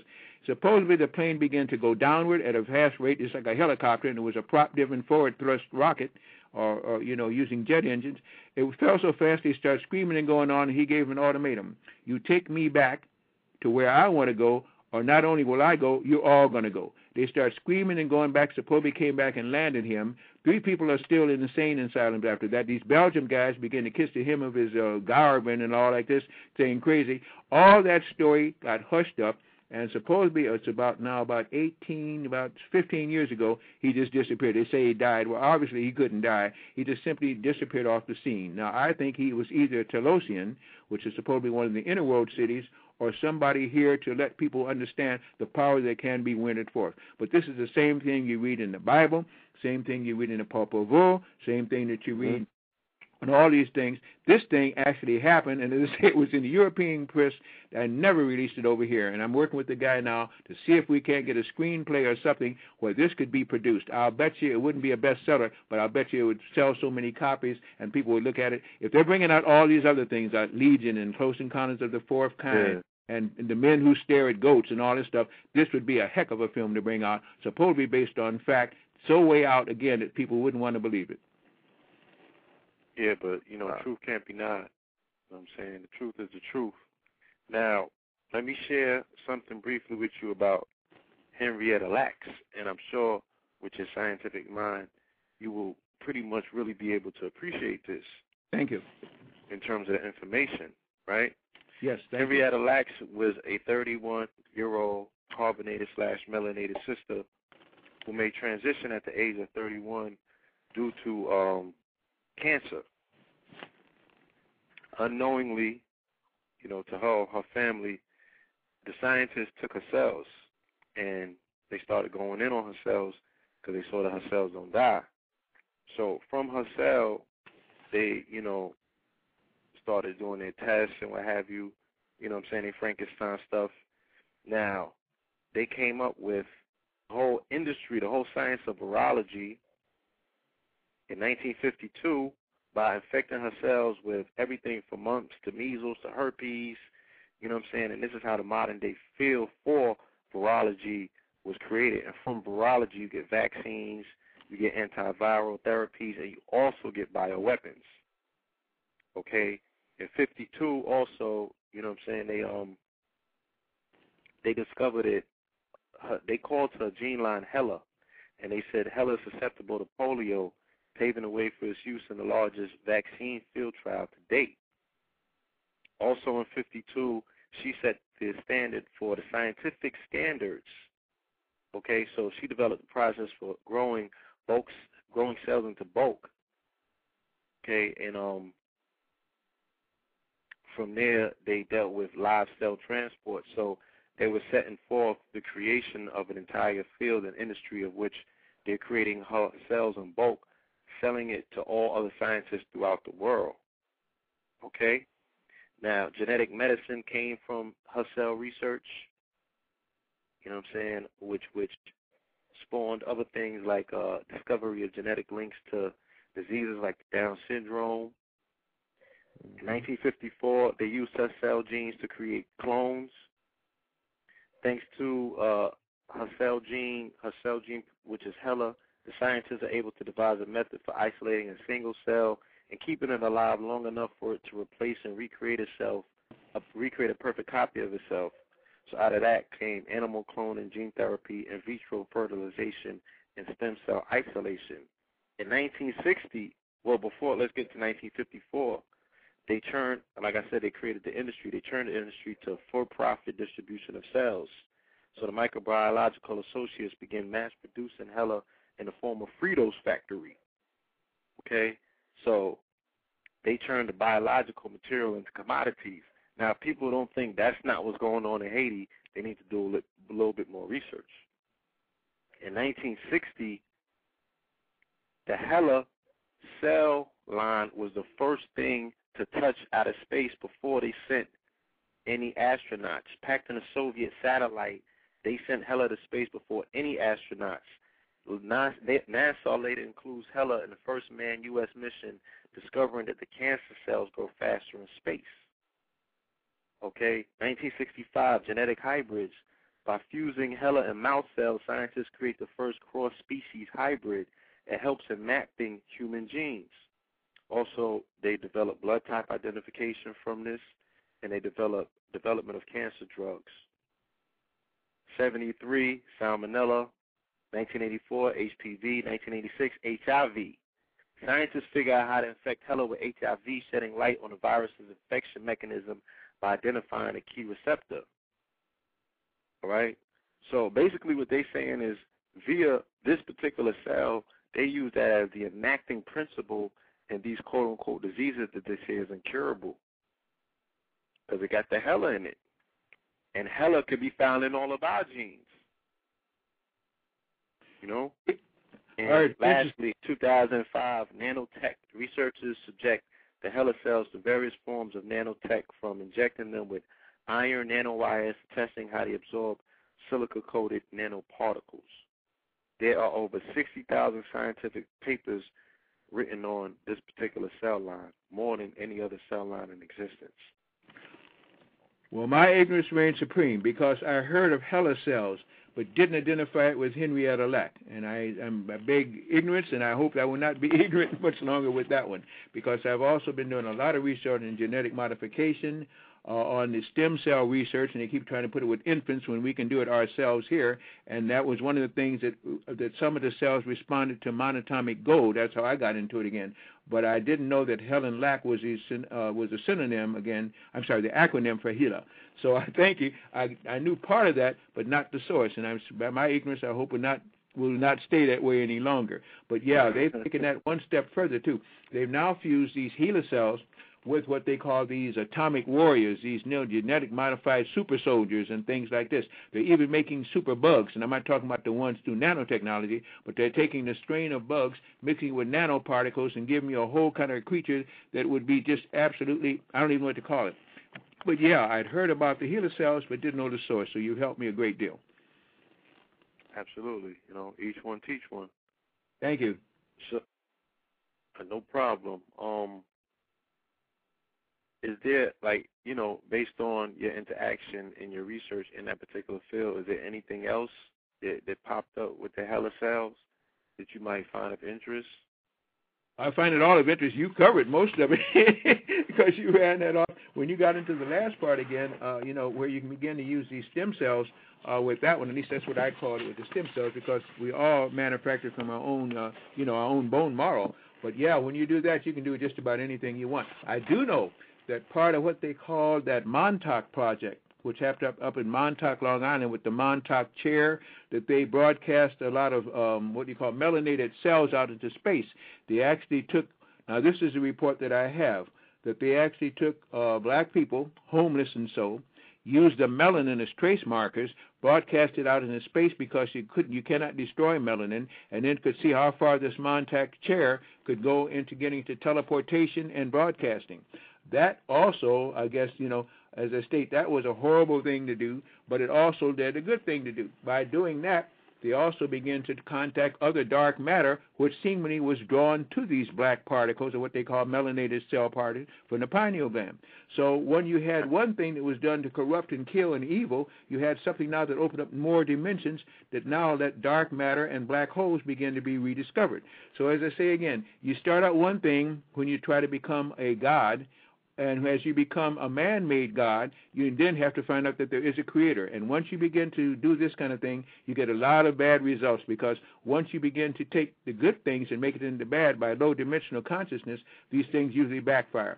So, yes, they're killing people, but they're also drawing their own consciousness away from it, because these same people that they broadcasted their melanin out into space now have a direct tie to the other planes which this planet is going into, which means they're going to have to confront them again, because now on the planes of death, which used to be the 5th, 6th, and 7th dimension, now they're finding out our planet is going to the very dimension where they broadcasted them, and they're also afraid of the dues that they're going to have to pay when they come right to where they broadcasted these people in the first place.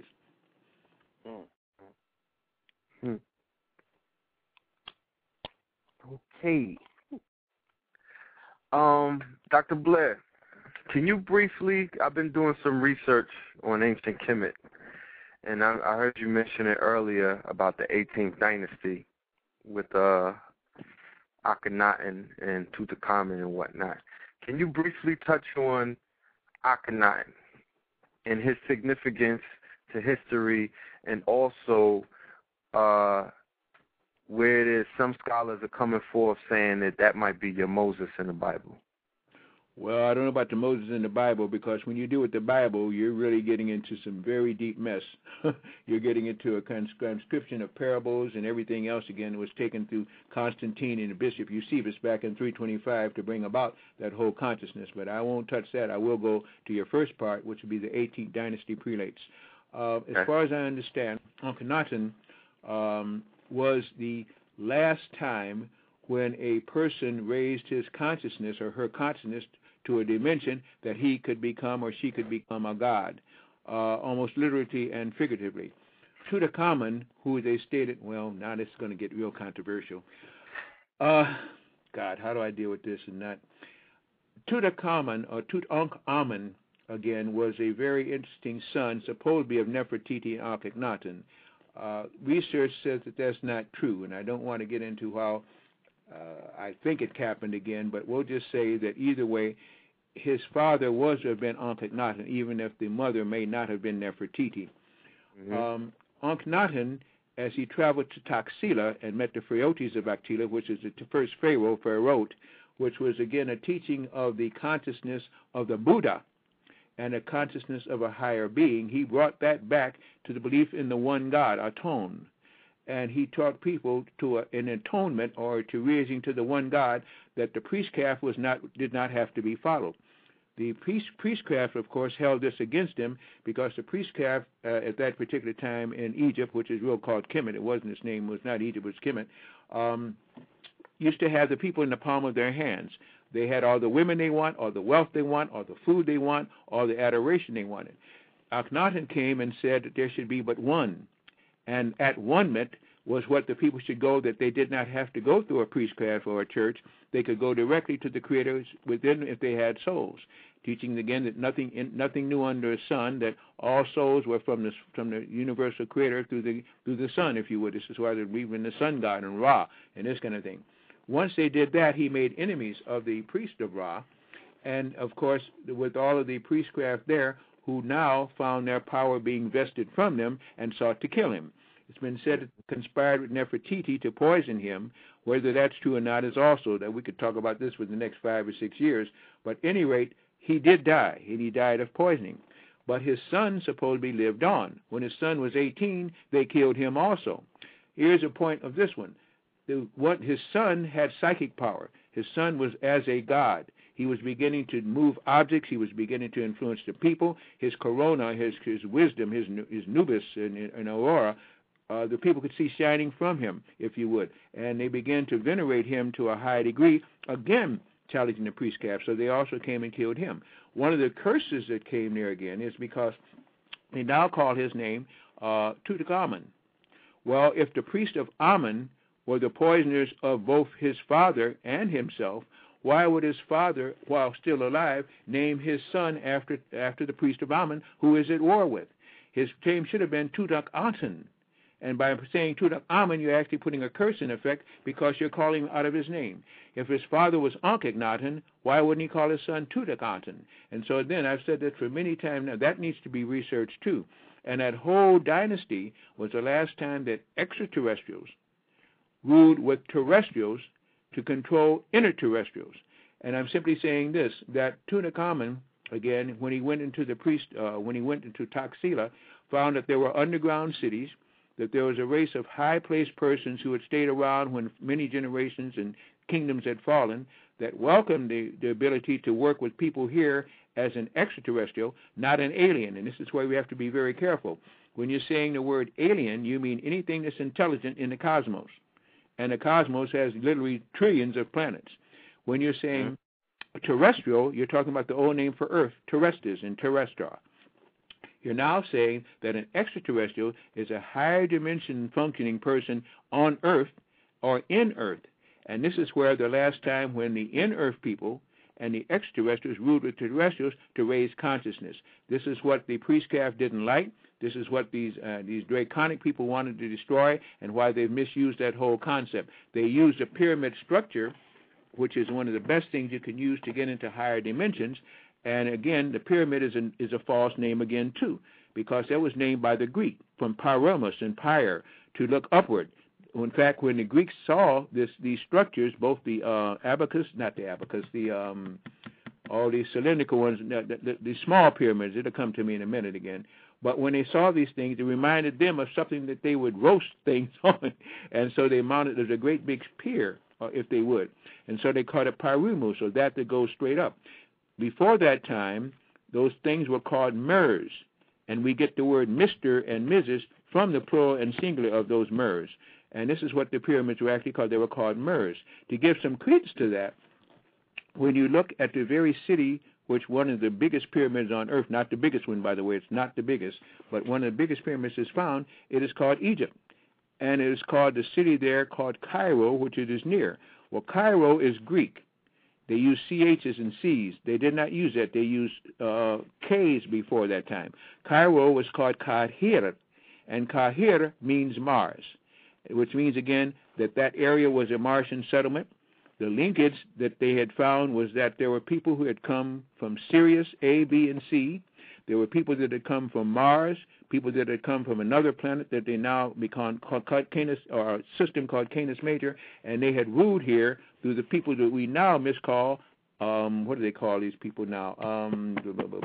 My brain is functioning slow tonight. God, oh man, why can I forget that? At any rate, these people that you see these heads all over the place. What do you call them? Olmecs. Olmec. That's it. And their name wasn't Olmec. Olmec means rubber. We know. Or people who... Exile. Yeah. Well, these Olmecs were called... there's another name for them, Huacanans, and there's another name for it, too. Olmecs meant rubber people, and they try to say that these were the people that raised rubber and worked with rubber, but that was not their name. The actual people there actually were Martian and Syrian, and they had come here to save the earth when Moon was driven into place. Now, this gets as way out as you want to get. We could just keep going on and on. But the reason why they don't give names to those people is because they were worshipped all over the earth as the last people to try to free them from the rulership of the Dracons. If you notice again, when you go into Angkor Wat, to Thorvat, to Cambodia, to Laos, to China, any place you go, you see these great big Negroid-looking heads. They're all over the place, so much that they try to into the ocean. That means that they were all over. The people all over the earth worship these people, and they work with gigantic things because they had a power of levitation and a power of working with instrumentation that has now been lost. That is again the time when concentrated thought was used. So that could go on forever too. Out. All right. I wanna open up the lines because a lot of people have their hands up, and I know we have some dynamic questions out there for the good doctor. Caller number starting with 614-887. You are now rocking with Know The Ledge Radio. Peace. Peace. What's going on, Blue Pill, Red Pill, Dr. Blair, Know The Ledge family. This is Brother Nefertamu, Hotep, Dr. Blair. I have humbly met your acquaintance on a few short instances. I wanted to, first off, thank you for giving us this opportunity to once more be able to share within your plethora of wisdom. We definitely really, really are thankful because you're a very humble man, and you know you really don't understand how there are a whole generation of us that are like listening to you. Because we know we're living those lives that you've been teaching about for all these years. You know, I'm for one of them. First off, first question is, I've been getting a lot of information from going up to Serpent Mound about these changes. And a lot of the things that are happening are like confirmations. And from doing the research, come to find out that it is aligned with the Draco star constellation. And so I'm beginning to wonder, you know, what is the connotation or what is the because let me put it this way. I know that was, they don't know for sure, the scientists don't know for sure if it was a meteor impact crater or if it was a volcanic explosion. I'm one to more so believe that it was a form of a volcanic explosion, much like they say that Yellowstone is going to have, simply because of the way that it looks. The ancestors there showed me that it was a gathering spot where, like when it happened, that everybody from all around gathered there. And this is something that they basically did for a number of years until the planet's crust shifted again. And then we went into like this time period here where, like you said, it's like a magnetic freeze. But what I was noticing was there was a shift of consciousness where there was a group that split off and they went to those higher dimensions. And then there were several groups actually that didn't make it. And so I guess what I'm asking is that what we're going through again here? And does that have does Serpent Mound have something to do with the marking of that? Because let me ask you this, brother. Where are the Serpent Mounds you're talking about? The one that I'm talking about in particular is in Ohio. in Adams County. Okay. Because there's a mine, there's a crystal mine, and then now there's a crop circle that's about 200 yards from the mound. And this crop circle pretty much looks like what the sun is going to do. And as far as letting off, how it's emitting off these magnetic waves. Okay, the mound builders, as I understand, or the Serpent Mounds, is not just there. It goes all the way out to the Atlantic Ocean.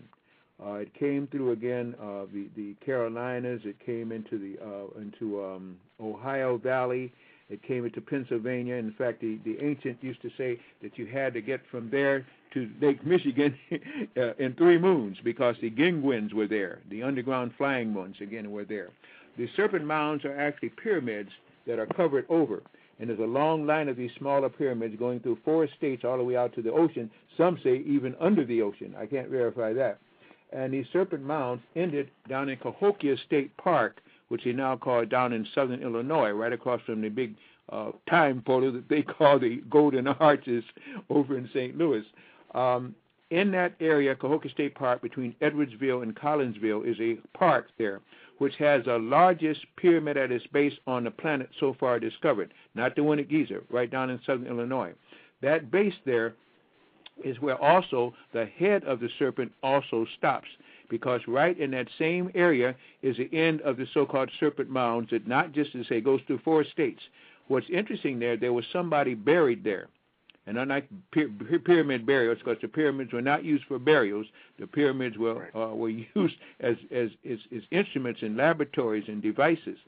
There, somebody was buried was so prominent that they had 13 concentric circles of spear tips based by where, I guess, the sarcophagus or what was in this pyramid. The spear tips and analyzed came from all the minerals all around the earth. So somebody had brought different minerals, laid them in the form of a spear tip in concentric circles, because whoever was buried there or whoever was present there or whatever it was so influenced that people from around the earth came to that area. So, in fact, that area, that state park right now, they closed it off for 1.5 years. The government, whoever that is, went down there and started pulling up these relics. Some of the relics we had photographs of, and had a lot of Negroid-looking things there. They closed off the park. Now they reopened it. They try to make it like it looked before they began to, as it first was stumbled upon. But they took away all these evidences of other things. Most UFO sightings are found in southern Illinois.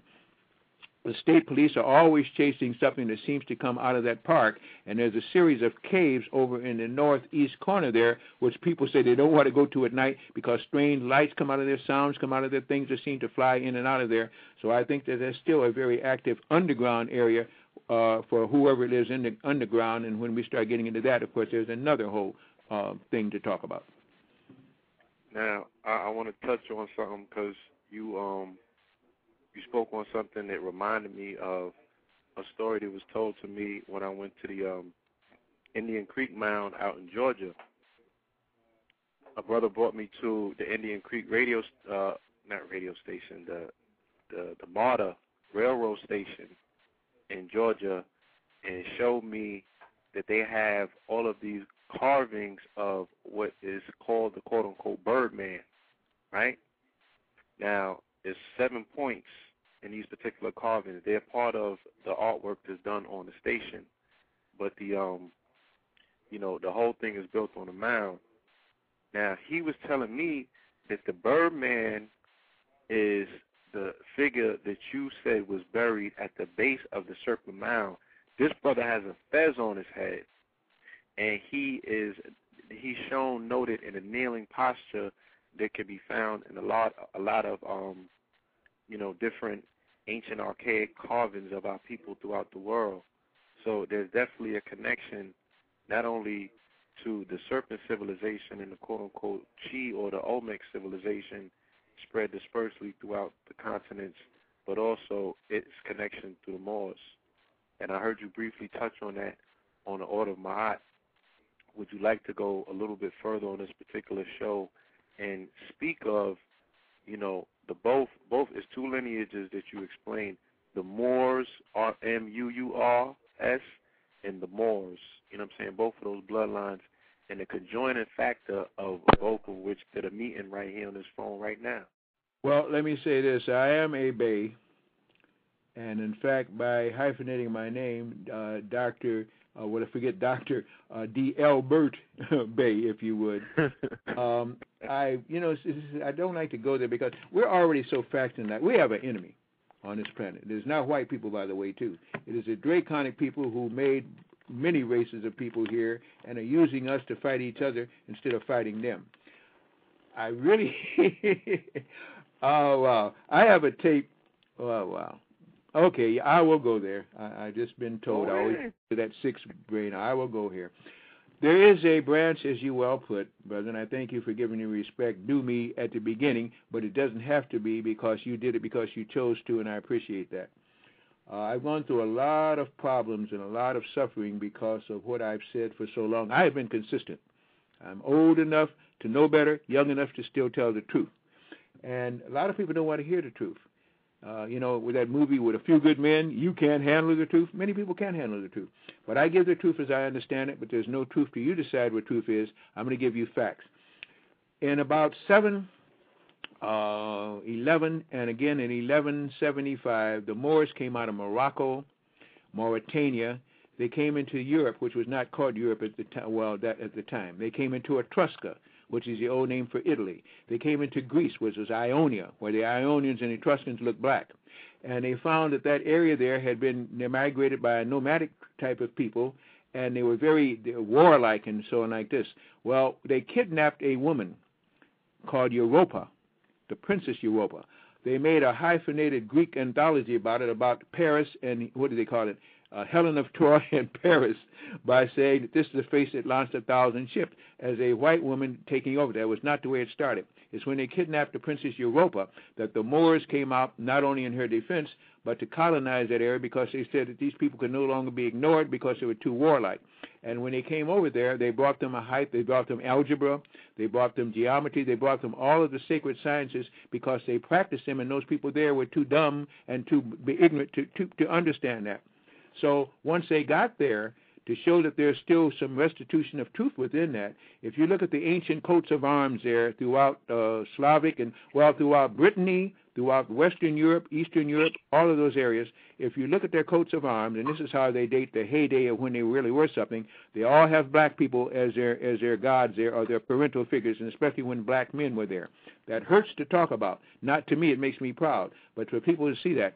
And it meant that was the first entrance of a Moor into their society. And, in fact, if you understand the names of people, they even tell you that.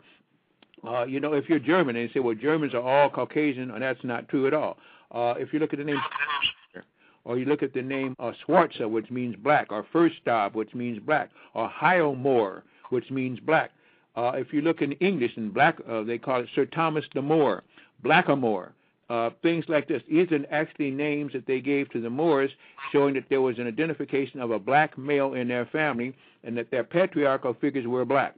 I could go on down there a long line, but I have that on a tape, which I hope people would buy for Black History Month, and it has all these things already ecological put out. If you go past that now you're going to look at, as you well put out, the Moors, M-U-U-R, from Lemuria, which is a continent in the Pacific Ocean, and this is why you have so many Saipan and Iwo Jima and Easter Island and all these areas there is because there was a big landmass there, and the people were called Moors, Lemurians. Those to me are the ancient Olmecs. Those to me are the people who fought. Oh, now we're going to open some more worms. That fought the people that came from the moon when the moon was driven into place and saved the earth, and that's why they're still worshipped, even though the land masses went down with the battle they fought, and it pockmarked the moon and knocked out the motor that makes the moon go, and I could just go on and on and on. It gets worse and worse because we have never been told the true history of our planet.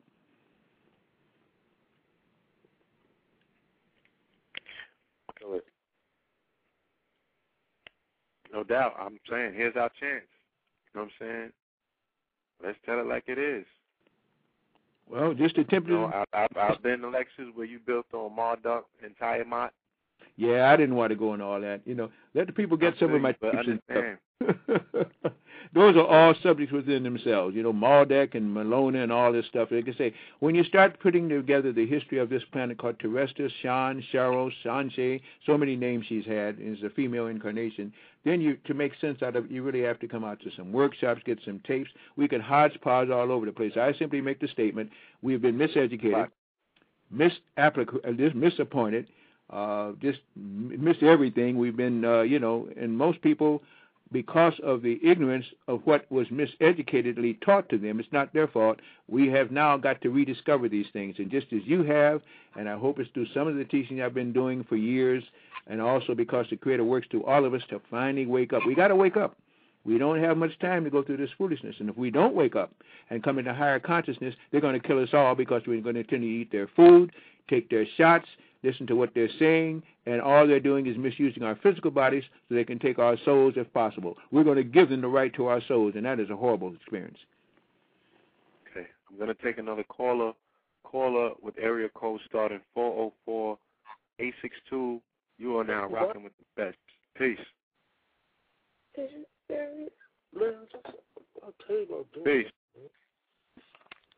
Caller with 404-862. Peace. You are on air. I guess not. Hello? Hello? Go to the next caller. All right. I got the hand raising. 919-649. Yo, peace. Peace. Yo, it's an honor to be on the line with Delbert Blair and you two gentlemen as well. But I just had I had a two-part question, if that was all right. Let's go. Yeah. Dr. Delbert Blair, could you elaborate on the androgynous beings, or whatever you said about the androgynous people, because I'm noticing that a lot in, like, what's in popular culture. And if you could you elaborate on the ending of time, as it were? Please. Well, time is a sequence of consciousness. Time is only a matter of where you focus your reality. I'm going to say something, and of course it's one that I believe, and I hope, since I'm going to take the brother at his word, that his audience there is very astute and a different kind of audience than some. Matter is merely energy condensed to a very low or slow vibration. We're all one consciousness. We're experiencing ourselves multidimensionally on our own thought wave. There is no such thing as death for a soul. And life is just a dream, and we are the subjective imagination of ourselves. So I always say, in ending it out again, if you are allowing your dream to become a nightmare, wake up. Understand who you really are, and that you are a soul with the Creator, cannot die, and stop trying to get past the creative consciousness and get into what you really are, a soul awakening, and therefore all these other things that are not even real on a third dimension can go away. That movie Matrix, which Sophia Stewart tried to bring, and they missed it into just a martial arts movie, showed everything in that movie was in the mind. And they had a jab you in the back of the head to make it emphatic, so we got the idea. And we still forget that. All the tricks, all the somersaults was in the mind. If you remember when the sister was on that highway, she got on the motorcycle, she says, plug in on how to drive a motorcycle. And they did it. Well, in our objective mind, what they call our right brain, is the cosmic virtue of everything in existence. We can't get through to that brain because they put, when they made these bodies that we jumped into, these androgynous serpent people, they put the reptile brain right at the top. And right at the top of our spine, through the 32nd vertebra, before we can raise consciousness by raising and throwing away the mount, as Jesus did to get to a higher Christendom, we now have to go through the reptile brain, which does four things well. Fight, feed, flee, and fornicate, the four F's. Fight, feed, flee, and fornicate to keep it clean. That means that this is all we do, and this is what they teach soldiers to do. That's what they teach everybody to do, is go out and have a good time with your sex organ, throw away all the energy that could raise you to higher consciousness, go out and fight somebody, feed and eat and everything on them. That is a serpent brain stopping you from getting to higher consciousness. In order to click the amygdala there and get into that, they used to teach you how to do that. That's why they taught you prayer rather than meditation, which you can forward those amygdala, get past all of that, and get into the higher consciousness we're all rightfully supposed to have. Everything short than that keeps you serving the lower consciousness, the lower form, and even have you serving the reptile brain, and more than that, the solar brain, the animal brain, which brought you into existence, teaching you that you are all animals. You're not animal. But through the animal body and the misuse of eating animals, you begin to lower yourself to that consciousness. Then they give you all the drugs and they give you all the booze. In fact, we can start getting into what they've done in the music industry, too, giving you people to follow, like this daggone Ciroc, where you start getting vodka and lemon juice, one of the worst things you could ever do, because lemon is a two-way, which lets it get into almost all the organs. First there's an acid or that. Then they give you vodka, which is a concentrated booze. And any time you start taking booze, you kill off your pineal gland, which is your melanin, and you're chief to raising consciousness. It's just awful what they've done, and I could ramble on and on, but there's so much to have to teach so quickly. But you can all understand it if you start going within, as many of you are doing, obviously, on this show, because I'm surprised at the questions, but I'm also surprised at the answers that you already have. It's time to awaken and get past the foolishness, because to keep that foolishness now is to disengage you from the planet, and therefore engage you to the planets that they're going to continue to control as this one gets out of their grasp. Okay. All right, callers, you know the routine. We got 5 minutes left. You know what I'm saying? I'm going to tag everybody that's in the caller queue so we could all be on for the next hour that we're streaming off air. If anybody has any immediate questions that they need to ask right now, please put your hand up so I can tag you. I see a hand going up right now. I'm going to tag brother with the number starting 347546. Peace. Peace. This is King Simon. Greetings. Greetings. Peace, brother King Simon. Peace. Greetings, family. Greetings, Dr. Blair. Greetings, pills. The two pills, the red pill, the blue pill. I'm the black pill. Brother Simon, how are you, man? How are you, brother? Brother, well, you know, of course, enough honors, enough respect, and of course, let everybody know, February 21st, you know, he's in Marcus Garvey Holistic Center in Brooklyn. The doors open at 2 p.m., and the event starts at 3 o'clock. So it's only $20, and it's going to be in Brooklyn, people. You can call me at 347-546-5978, but I do have a question. We'll repeat that number again, 347-546-5978. We do have one more week for early bird tickets. If they want early bird tickets, it's $14.99. I said $14.99, so they can call me. But now, I just recently seen, I think it was put up by one of the pills. I'm not sure, but brothers, I think they put up about, they let out that scientists found a 200,000-year-old statue or plate on the moon with a Sumerian figure on it. Dr. Blair, can you touch on that a little bit, please? I'm going to do you one better. And I want you to give that number out again, too, because I asked some people here that I didn't know that number. So if you could repeat it again, I'd appreciate it. Oh, they have also found a 1.5 billion-year-old spaceship with a black woman who drove it. Now, that one freaked me out. And I looked at that controversial movie about that, and I did some research. I had a book that they it's listed again called Our Mysterious Spaceship Moon. And I went back over that. They banned that book. And not only did it show that our moon is capable of movement, that our moon is a time when we didn't have that moon, but the battle that was fought for black people against those moon people should be told also in history books. So I'm just going to leave it with that one on that basis, because there's so much about the moon. There's another whole lecture I give on the truth about our moon, and the truth about our moon will stand you on your head. So as I say again, my brother, if you would give that number again for me, I'd appreciate it. Yes, the number is 347-546. 5978. That's a direct number to me. If they want that, I'm holding off because I know there's a snowstorm down south, and people are coming from down south. People are calling me from California, wanting to come to this Dr. Blair lecture, and of course North Carolina hit me up. People from Virginia and Delaware. So being that they wanted the early bird tickets, those that call me, they get the early bird tickets, which is $14.99. This is the last week for the $14.99 tickets, and then it's $20 at the door. Simple as that. Right, but 347-546-5978. Let's reiterate that day is the day that Malcolm X made transition. Yes. It's a very special day for me, because I always know that something very special in my life happens that particular day. Yes, sir. You feel me? That's right. Last time, I think it was 08, during that particular year when that came in, I went through an experience on that day that dealt with Malcolm, and a week and a half later, I was with his grandson. Wow. And I was telling, I had the opportunity to enlighten his grandson about things that he was never taught about his grandfather. So this is the gentleman that people say killed Betty Shabazz. He personally told me that he didn't do it, and he told me about a lot of peculiar things that have been happening to him his entire life, because he is what was referred to as the seventh seal or the seventh sign. He was the seventh seed, which was the sun. So he's been targeted from birth. We're about to be out.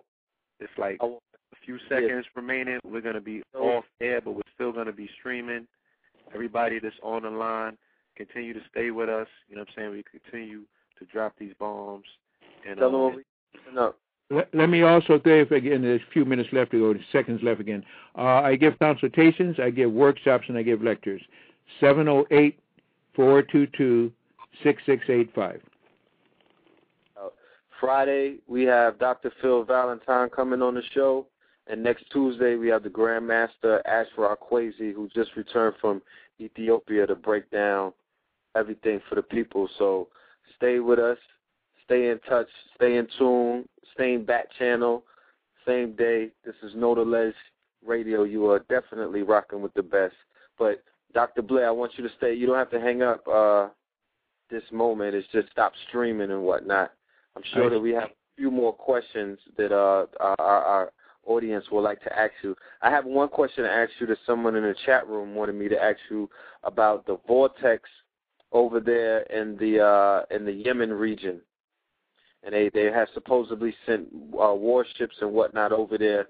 And I'm going to drop the link in the chat room right now for the people to check that out. Have you heard anything about that? Yeah, there are a number of major vortexes that are now opening. As we get more into the fourth dimension, there'll be more and more, because these vortexes were to get you through portals to the fourth dimension. Now the fourth dimension is where the planet is going to be. So now you're going to say they're going to start discovering new planets in our system. They're going to start finding new lands, everything else, because these lands and these things were operating on a fourth dimension. Our planet is as low as you can get and still be physical. Physical is our planet. There's going to be so many new discoveries, new planets, new planetoid, new systems, because we were too low in vibrations to see them.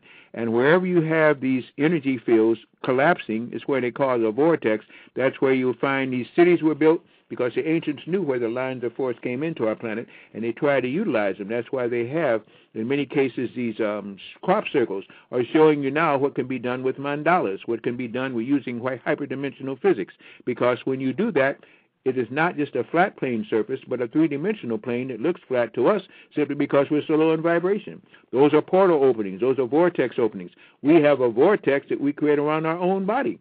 But by the time we get to eating genetically modified food, and, of course, we are what we eat, drink, and think. We can't even utilize our own body's energy. That's why we die so quickly and why we get diseased and imbalanced. All of these things are being revealed, and I'm just simply saying I'm so happy that you guys have gotten deep enough where we can really touch on these things, and even if people don't believe it, at least it's planting some more seeds, and maybe the germination of those seeds lead us to the tree of life in the Sephora. No doubt. Indeed, indeed. I got a lot of people still, you know, with their hands raised. They want to ask questions. You know what I'm saying? So I'm going to take some of those callers right now. I got a caller starting with the 678-860 phone number. You're being tagged. Yep. You are now rocking with the best. Peace. Can you hear me? Yes, indeed. Sir. All right. What's going on? What's up, everybody? I just want to touch back on when Delbert Blair was talking about this injustice thing, because I go to school and I've been trying to tell these cats at my school, you know, because you know, to tell you the truth, it's only a couple of us that's really conscious. And we was having a talk, and I was telling the guys about pretty much he was talking about the Adam and Eve story, but I've been trying to break this guy down, trying to tell him straight up that, you know, when it comes to life as we know it, you know, life can only come through a one man or a woman, you know, as far as our physical life when it comes to life, you know, life-giving life. It has to come to a female aspect, and I've just been trying to break it down with this guy, but I just wanted to get Blair's touch on that just so I can probably, you know, explain it to this guy a little bit better or whatever. Well, that can be, if you buy my Wu Man, the amazing Wu Man lecture, and in fact I condensed it because really you need to understand man, Wu Man, and child, because they're still going around calling on children kids, and that's to the God bafflement. You should never call your child a kid, and don't raise him as a kid. So I kind of combined that to make it easy on everybody. It used to be those were three separate lectures which sold for $20 a piece. Not on the street, of course, because the street brothers, they don't pay me. They just take my stuff and put it out there, but bless them. But if you get that man, woman, and children, it will tell you what womb man is, it will tell you what real man is, and it will tell you what a real child is. A real child, as I say, is a children. It's not a kid. The real man descends from God and from the Creator. And, of course, the womb man is the man with a womb. And that gets very controversial, but it gets into the things that caused us to mutate here. And it talks about the original womb man. It talks about parthenogenesis. It talks about androgyny. It tells you the difference between it, the female secret glands, and why it was there, and why they had to take away that whole story and create that so that they could not propagate. And now they're going to go back against that grain, because now we're getting back to homosexuality, which does not propagate the species. Got nothing against homosexuals, because I can even give you a weekend seminar to show you how homosexuality came about from three different vantage points. But the point is, it does not repopulate. You cannot produce your own kind going with the same sex. This is the problem, and this also is another way where you start, I don't know where to begin with this stuff. So much has been mistaught that now with this explosion of wisdom, not just knowledge and misteachings, we have to begin to alter our consciousness. I have a whole weekend seminar on homosexuality, parthenogenesis, and eugenics. I remember back in the day you did a lecture, and I remember you were talking about the parthenon, and I just wanted it was about the parthenogenesis, and pretty much what was going on was that it was pretty much the women were lining up, I guess, with the cosmos, and I guess that's what they were using to produce, I guess, right, as far as immaculate conception goes. Well, that's what the Parthenon is all about. It's for virgin birth. Virgin birth is a reality. But we don't understand the reality of virgin birth. That has been taken away now. They tell us, but now the union of sperm and egg. That is not the only way for a zygote to mitigate against by mitosis happening with the egg. I just say it's just so much. It's so much to cover, and do it logically, you'd have to get back to what womb man is, what the egg, what the zygote is.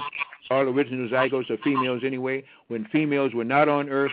All of these things are part of history we've never taught, and for me to get into that and make sense out of it takes time. All right. Appreciate it. What's up, everybody? What's up? Peace, family. I'm going to take another caller in the queue. We have a caller with the number starting with 614887. You and I are rocking with Know The Ledge Radio. Peace. Peace. This is Brother Samu once again. Can you hear me? Oh, indeed. Yes, indeed. Okay. I would just like to dropped, say, right? What'd you say? No, I said, did your call get dropped? Oh, yeah, it got dropped earlier. Okay. I would just like to say that to everybody that's listening, I didn't get a chance to say earlier that I'm having a gathering at Serpent Mound, May 14th this year, 2010, that will be the new moon. It's going to start at sunrise. It will end at sunset. I would like for people to hit me up on Facebook. I have a Facebook page. You can look me up there at Nefertiti, Sakin, Tahuti Ray, Aten Ray. And you're going to have to spell it for them or something. Okay, well, I'm going to put it in the chat so that y'all can hit me up. Yeah, the gathering is going to be for the new moon this spring. Actually, I found out about this about a year ago. I was, last summer. And me and my friends that went up there, we were warned that, that basically the sacred serpent or the serpent spirit of the planet was getting ready to raise its head, that it was time for the earth to speed up. In order to do that, that meant that the volcanic activity beneath the earth was going to become more become more active. And this is one of the reasons why we're having so many earthquakes as well.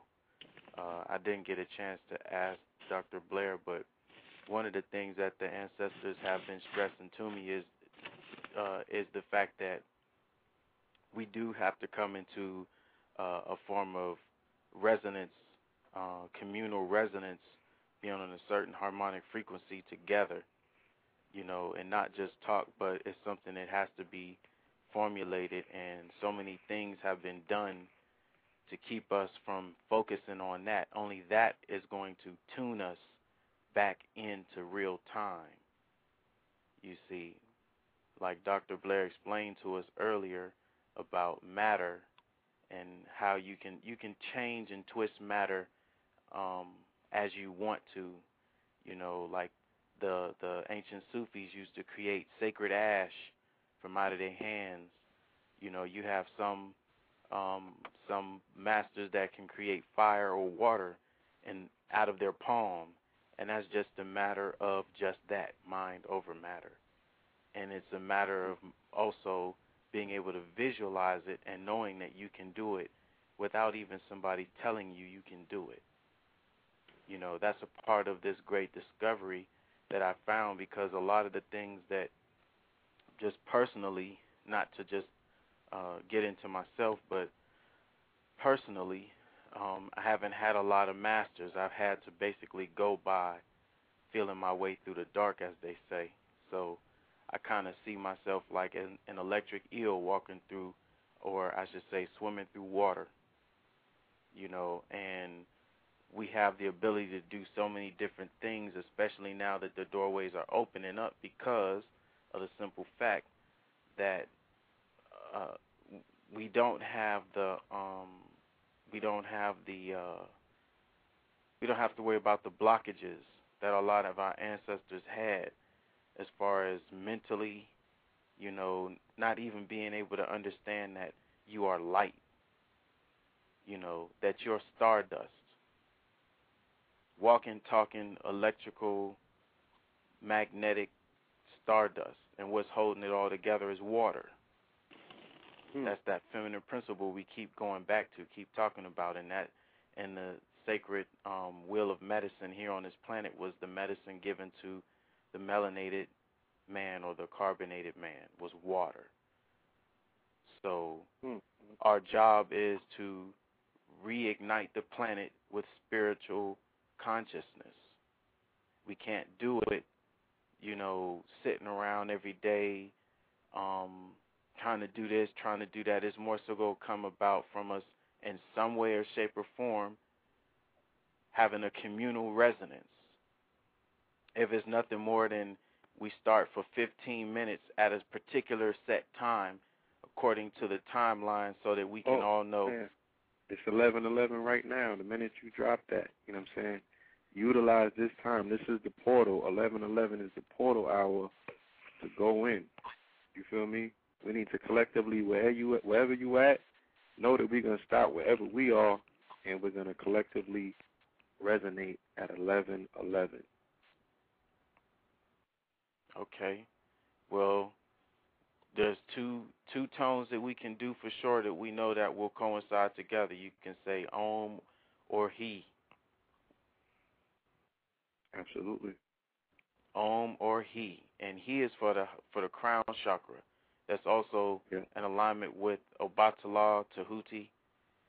You know, thanks, Mike. You know, thanks to Michael Jackson. You know, we slept on it. What he was trying to tell us through that. But if you want to really rise and get the most out of the he mantra as well, do it while slightly jumping. Yeah. And it's gonna raise, because it's masculine, so it raises your fire energy. You know what I mean? He is definitely one to go in on, but I can't overemphasize the importance of meditation. If we talking about astral traveling and defragmenting and all these other things, if you can't get past the rudimentary phase of controlling your mind through meditation and finding the time to do that, then we're wasting each other's time here. Right. Feel me? And the most important thing, also that I learned before I even really got involved with this on this level was I was a musician at a young age. I played brass instruments. So without even knowing it, you know, I had mastered the breath, deep diaphragmatic breathing, potbelly breathing. Playing brass, I had to play that way. And I moved from there and was blessed to have the elder from I don't want to say Aboriginals, but the Australian elders come to me in dream time. And so now I play didgeridoo as a form of healing. Mm. And I've seen that move diseases from out of people's body. I've seen literally like portholes open in people. Mm-hmm. Mm-hmm. So we can do the Donnie Darko situation if we really choose to. We can dance underwater if we want to, but it's really up to us. You know, we're aquatic, amphibian by nature. You know, we have to learn to use that to the best of our ability because we're under several canopies of water, forms of water, and it's all electrical and magnetic. Being synthesized through light.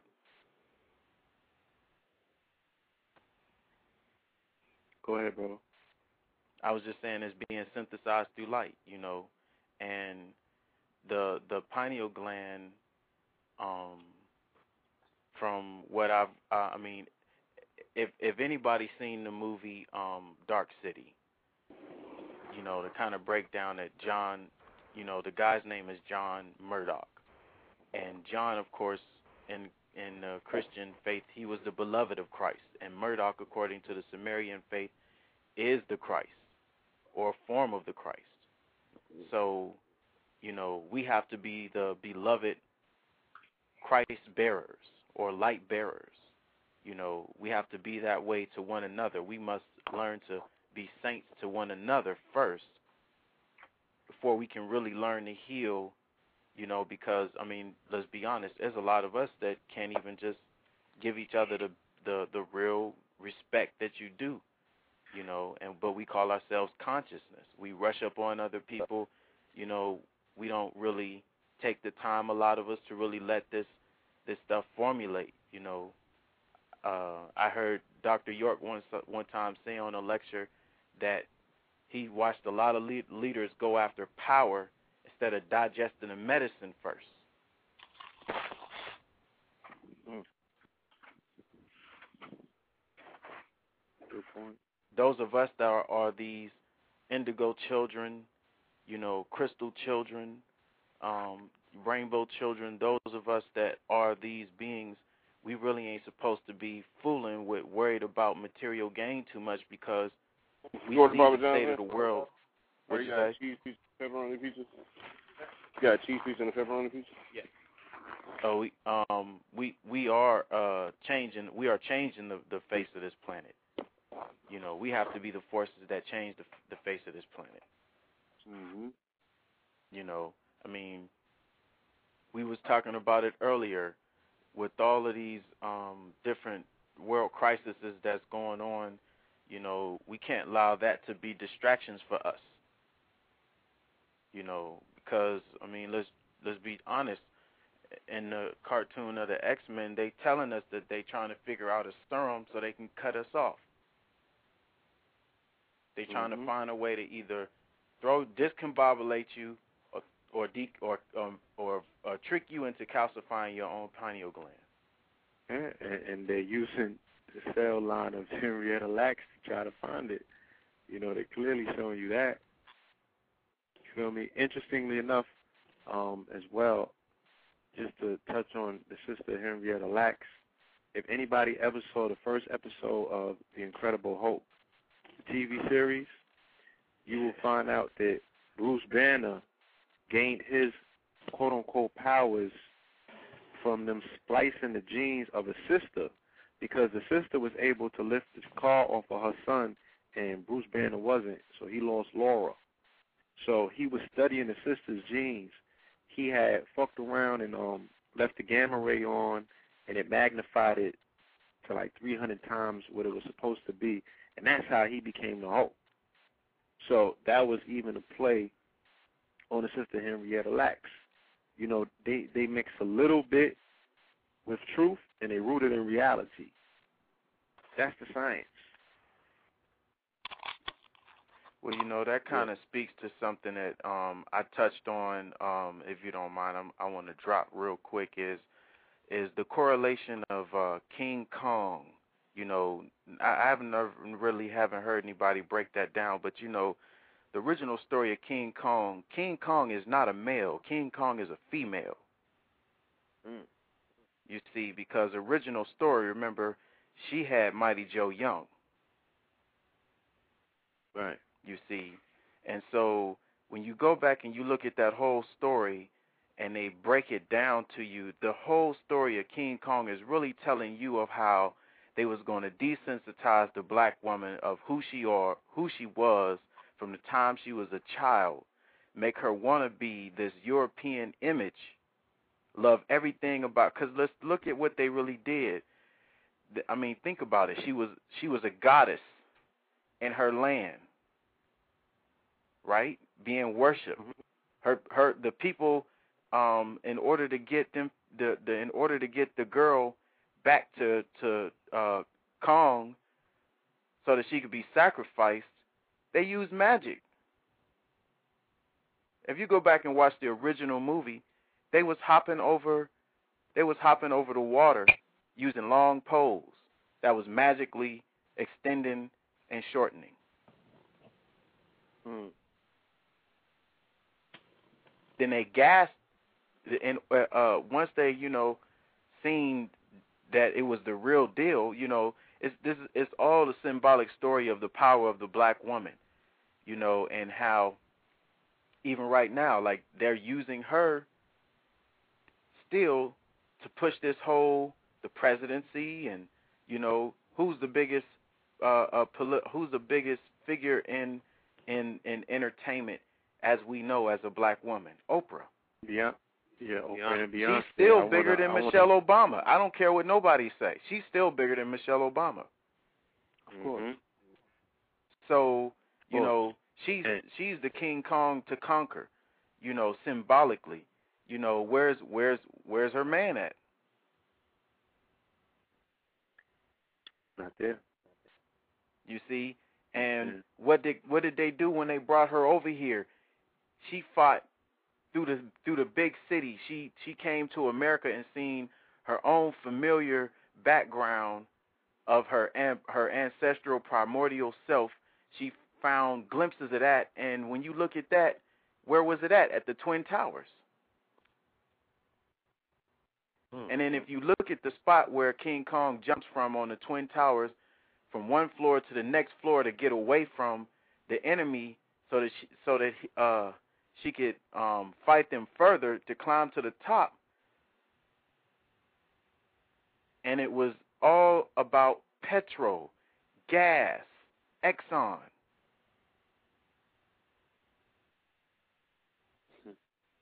That was the time period, you know, when they were showing King Kong over and over, we was going through the gas hike. And I was like, I wonder who's really paying attention to this. Because it had everything to do with, I tied it into the Matrix and Trinity and us waking up. And, you know, right. King Kong really being the Trinity, because she's the triple black mother, the primordial mother. They know that Lulu Amelu, that they found, aside from the other bones that they found, that's supposed to be billions of years old, that's a woman. You know, it's still all tied back. So it's still dealing with exactly what you're talking about. They've been using, for all we know, you know, they take the melanin from the males from young males for specific reasons. But for all we know, it's always been about the black woman and trying to kill them off, creating, you know, I mean, you know how many women die of due to the cancer, several forms of cancer. You know how much melanin is located within the womb, the place of birth. How many women go through hysterectomies, yeah. and come on, I mean, you know, it's much deeper than we even it. Look, they tell us all the time that the devil is more maniacal than we can believe. They sit and plot while we sleep. They finding new ways to do something even more insidious than the last. So, you know, the whole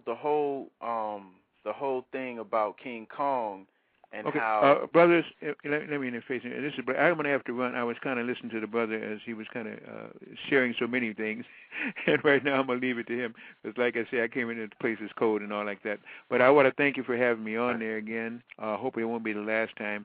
Hopefully it will come out on. February the 21st over into New York again, and you can contact the number that Brother King Solomon left. And I want to thank you, brothers, again for allowing me to come in, and also the brother speaking again. You have a lot of wisdom, my man. I'm going to leave it to you. Okay? Thank you. Thank you, Brother Delbert. Okay? Thank you. I didn't know you were still listening. I was listening to her. I was off and on, but like I say, I'm going to have to run it because it's still cold. We're just getting warmed up in this place again. So, Brother Red Pill, Brother Blue Pill, thank you again, and I hope it's not the last time. Peace, Del, but I see you in Brooklyn. Yeah, thank you. All right. Absolutely. Peace. Peace. Yeah, bro. Okay. Yeah, so, the King Kong thing is deep, man, especially I've been trying to explain to my brother, you know, about LeBron for a minute. And I'm like, look, man, we got to keep an eye on that brother because of the subliminal messages he's allowed them to utilize him in. Now, of course, you all remember the Vanity Fair cover when he played, quote-unquote, King Kong, you know, straggling Jessica Lange or one of them Caucasian women. I forgot which one it is. And then they got the latest ad to come out by Nike is Prepared for Combat, and they got him on the cover covered in scales, hexagonal scales, and he got the boule. He has a Sumerian god tattooed on his chest, but it's also, you know, the entity that they use as a symbol for the boule. You know what I mean? Mm-hmm. And, you know, I just wanted to touch on that because it reminded me of the whole King Kong thing. Well, you know what's so we got a remix in Queen Kong. Yeah, more like Empress. But what's even deeper is if you really connect it with just that individual, the Empress Verdisi. Mm-hmm. Herself. Now, this is in no way, shape, or form disrespect to the Empress, because I would never do that. That, you know, I have so much love and respect for the Empress.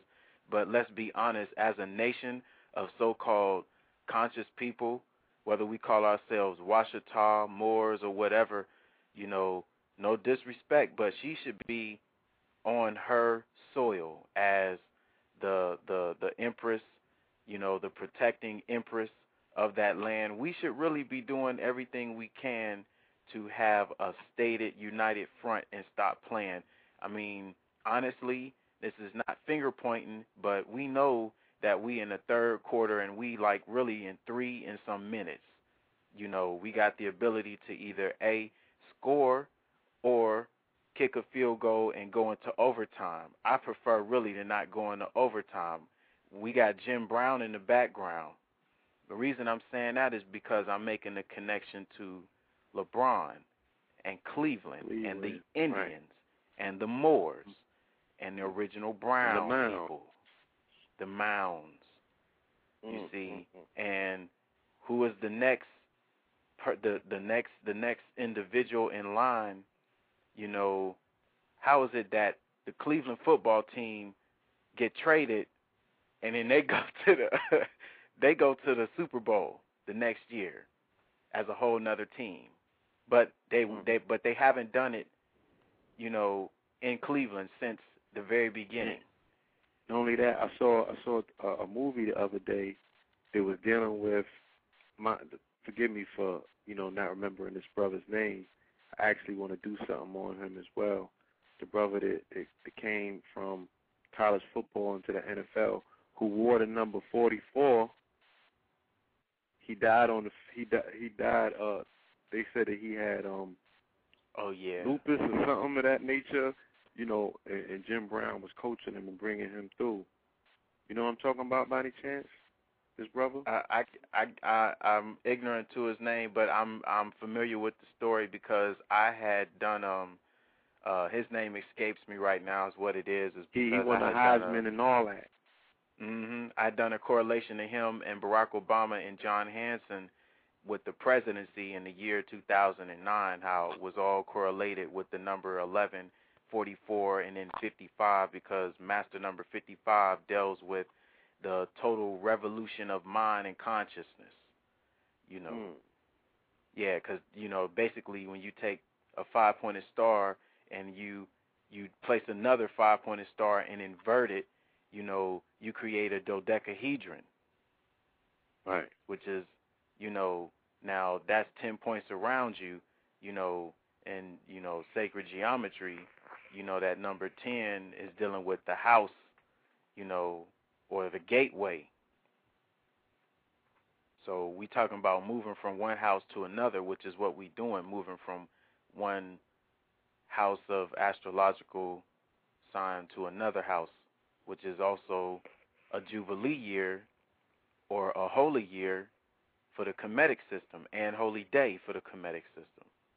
So, you know, I mean, it's not by coincidence, as well as the fact that you would bring in the Aquarian energy with a Leo ruler because a Leo's higher self is Aquarius. Mm. You see, that's the other part of it. A lot of us are dealing with the astrology from only one side of it, which we call that the manifest side, but there's the dark side, which you got to really know, you know, you got to be able to really read it.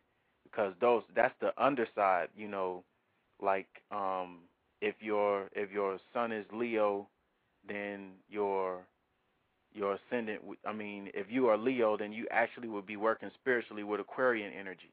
If your moon is Cancer, then your energy you would be working with will be Capricorn. If your rising is in Pisces, then you would be working with spiritually the Venus energy. You would be working with the very opposite of what your energy would be on the spiritual, on the physical plane.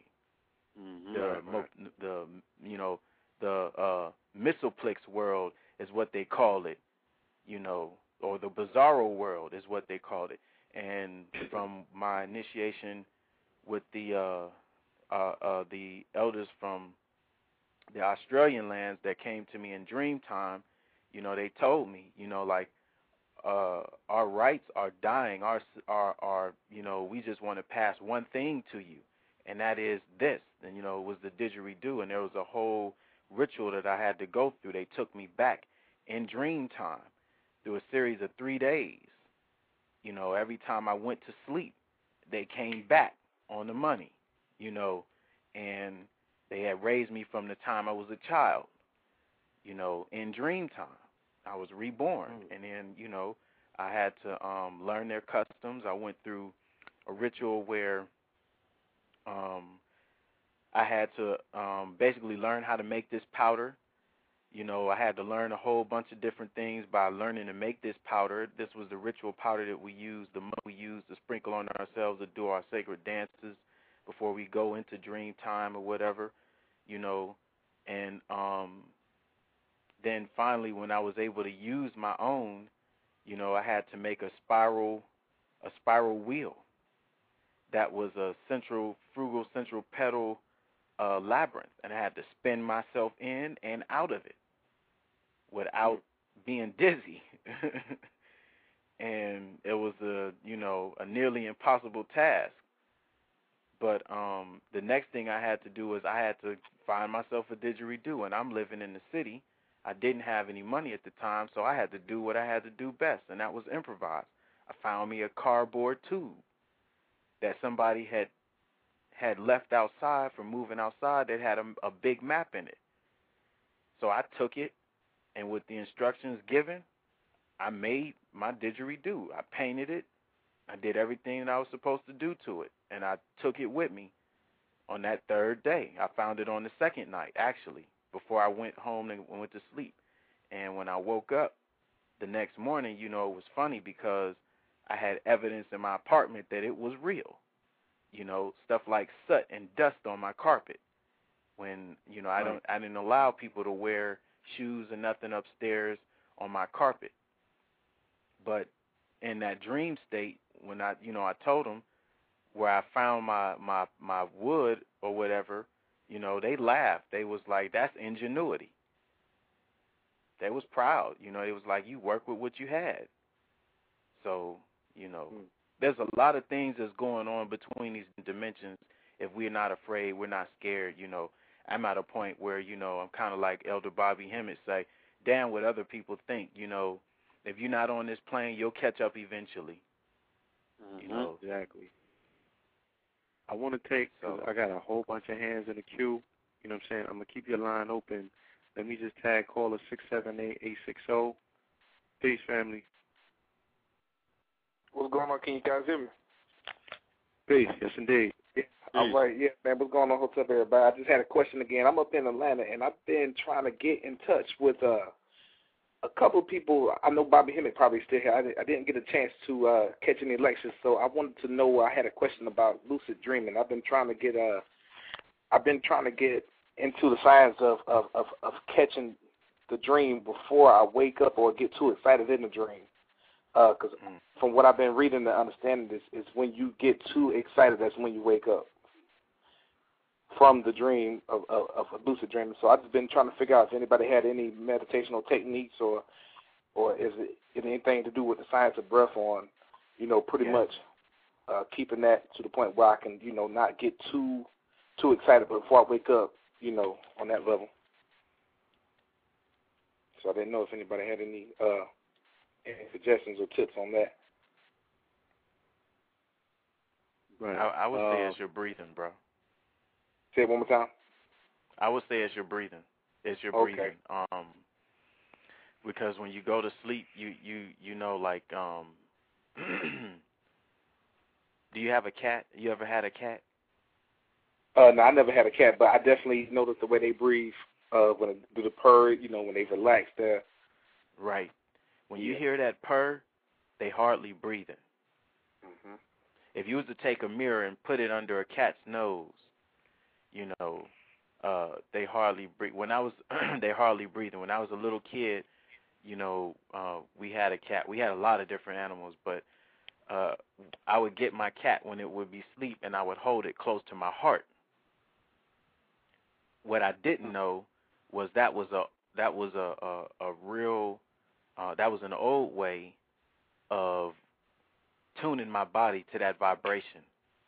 So now when I'm ready to go into that state, I literally I visualize myself turning into that cat, turning into a lion.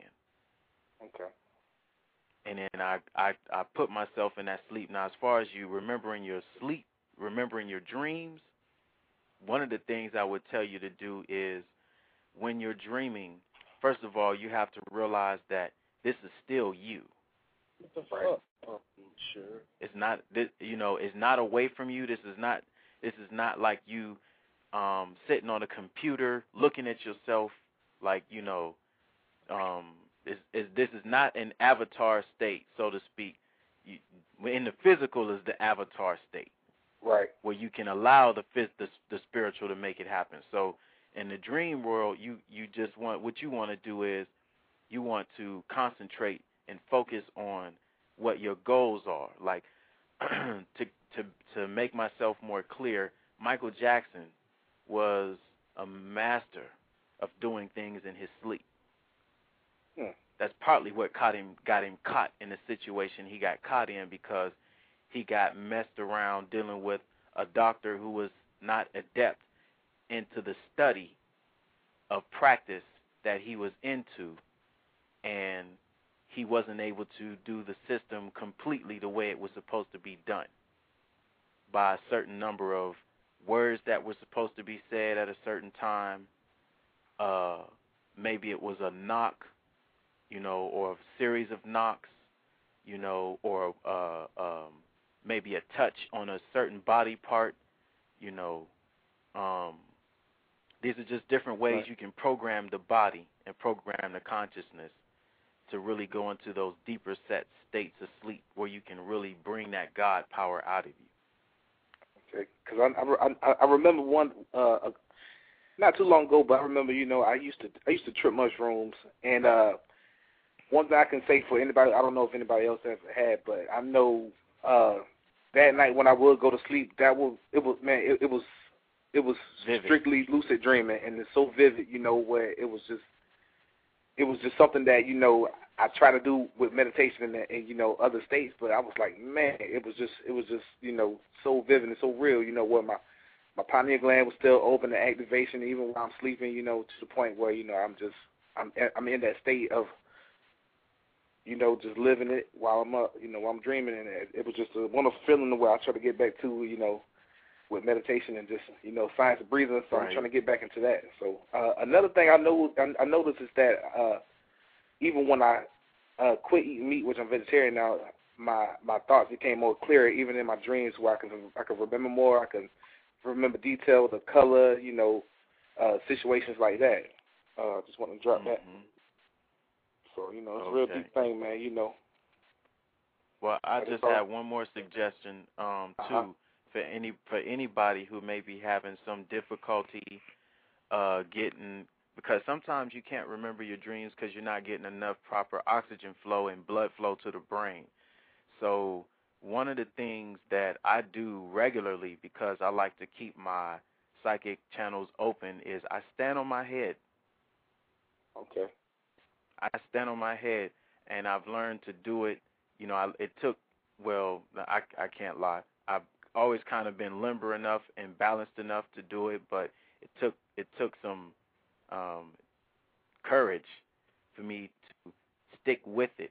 And once I started seeing in a short period of time the benefits of standing on my head, you know, even for short periods of time, even if you can only do it for like a minute or two, you know, the longer you learn to build up on it, and you get that blood flowing down into the brain good, and then, you know, you'll be surprised, you know, how it'll feed your brain, especially before you go to sleep.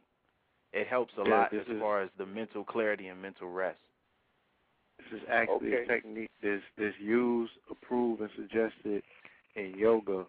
They use their forearm area to act as a brace. Stand on the head. Oh, yeah, I've seen that. Let the blood flow to the brain.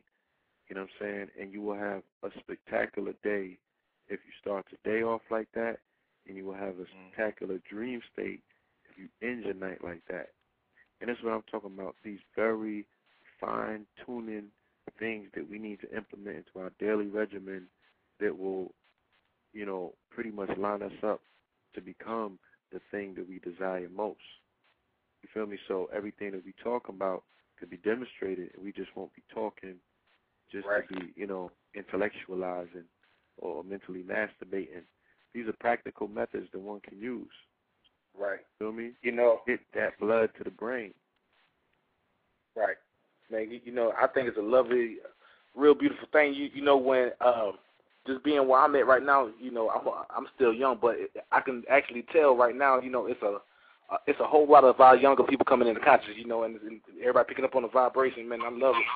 It's a real good feeling, you know, to have a lot of conscious people in our community where we can link up and be able to express all this knowledge that we have amongst each other. Because, you know, I'm still learning. You know, everybody's always learning because knowledge is a learning process. You know, I just think it's a beautiful thing, man. Definitely.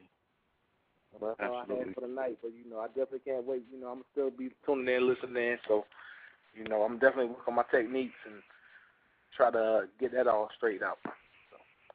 You got it, man. Just, you know, approach it with full confidence. If something don't work the first time, go back in. You know what I'm saying? There's nothing guaranteed to say that everything is just going to happen with a snap of a finger. This is all about regimentary practice, you know what I'm saying, and repetition. is what brings one closer to their God self. Anyway, develop a regimen, stick with it, and once you see the results, you're going to get hyped, and it's just going to persuade you to go further and do more. And then the people around you is going to be like, yo, the hell are you tapping into? That, and you know, they're going to get into it. That's what it's all about. Exactly. That's the only way we're going to turn this thing around, is by becoming living examples of what it is that we talking about, that we studying, and that we're being exposed to. You know what I mean? We are the ones that we've been waiting for. Let us be the change. Let us lead the way. That's what it is. I say, hope to help everybody. Y'all be easy. Absolutely. All right, peace.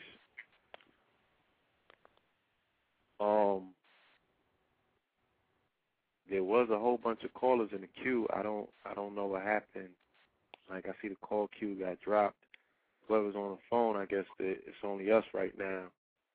You feel me? So got about 15 minutes left, and we're going to make it eventful for the archives. You know what I'm saying? We're going to make sure that if they did get knocked off the line and they want to come back and listen to the show, that they could definitely tune into, you know, the remainder of this 15 minutes and know that it was full of gems. Red Pill, you still there? Yeah, I'm still here. Red Pill, you still there, you said?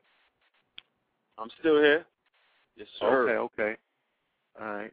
So, like I said, you know, we just need to take it home, chop it up, this last 15 minutes, and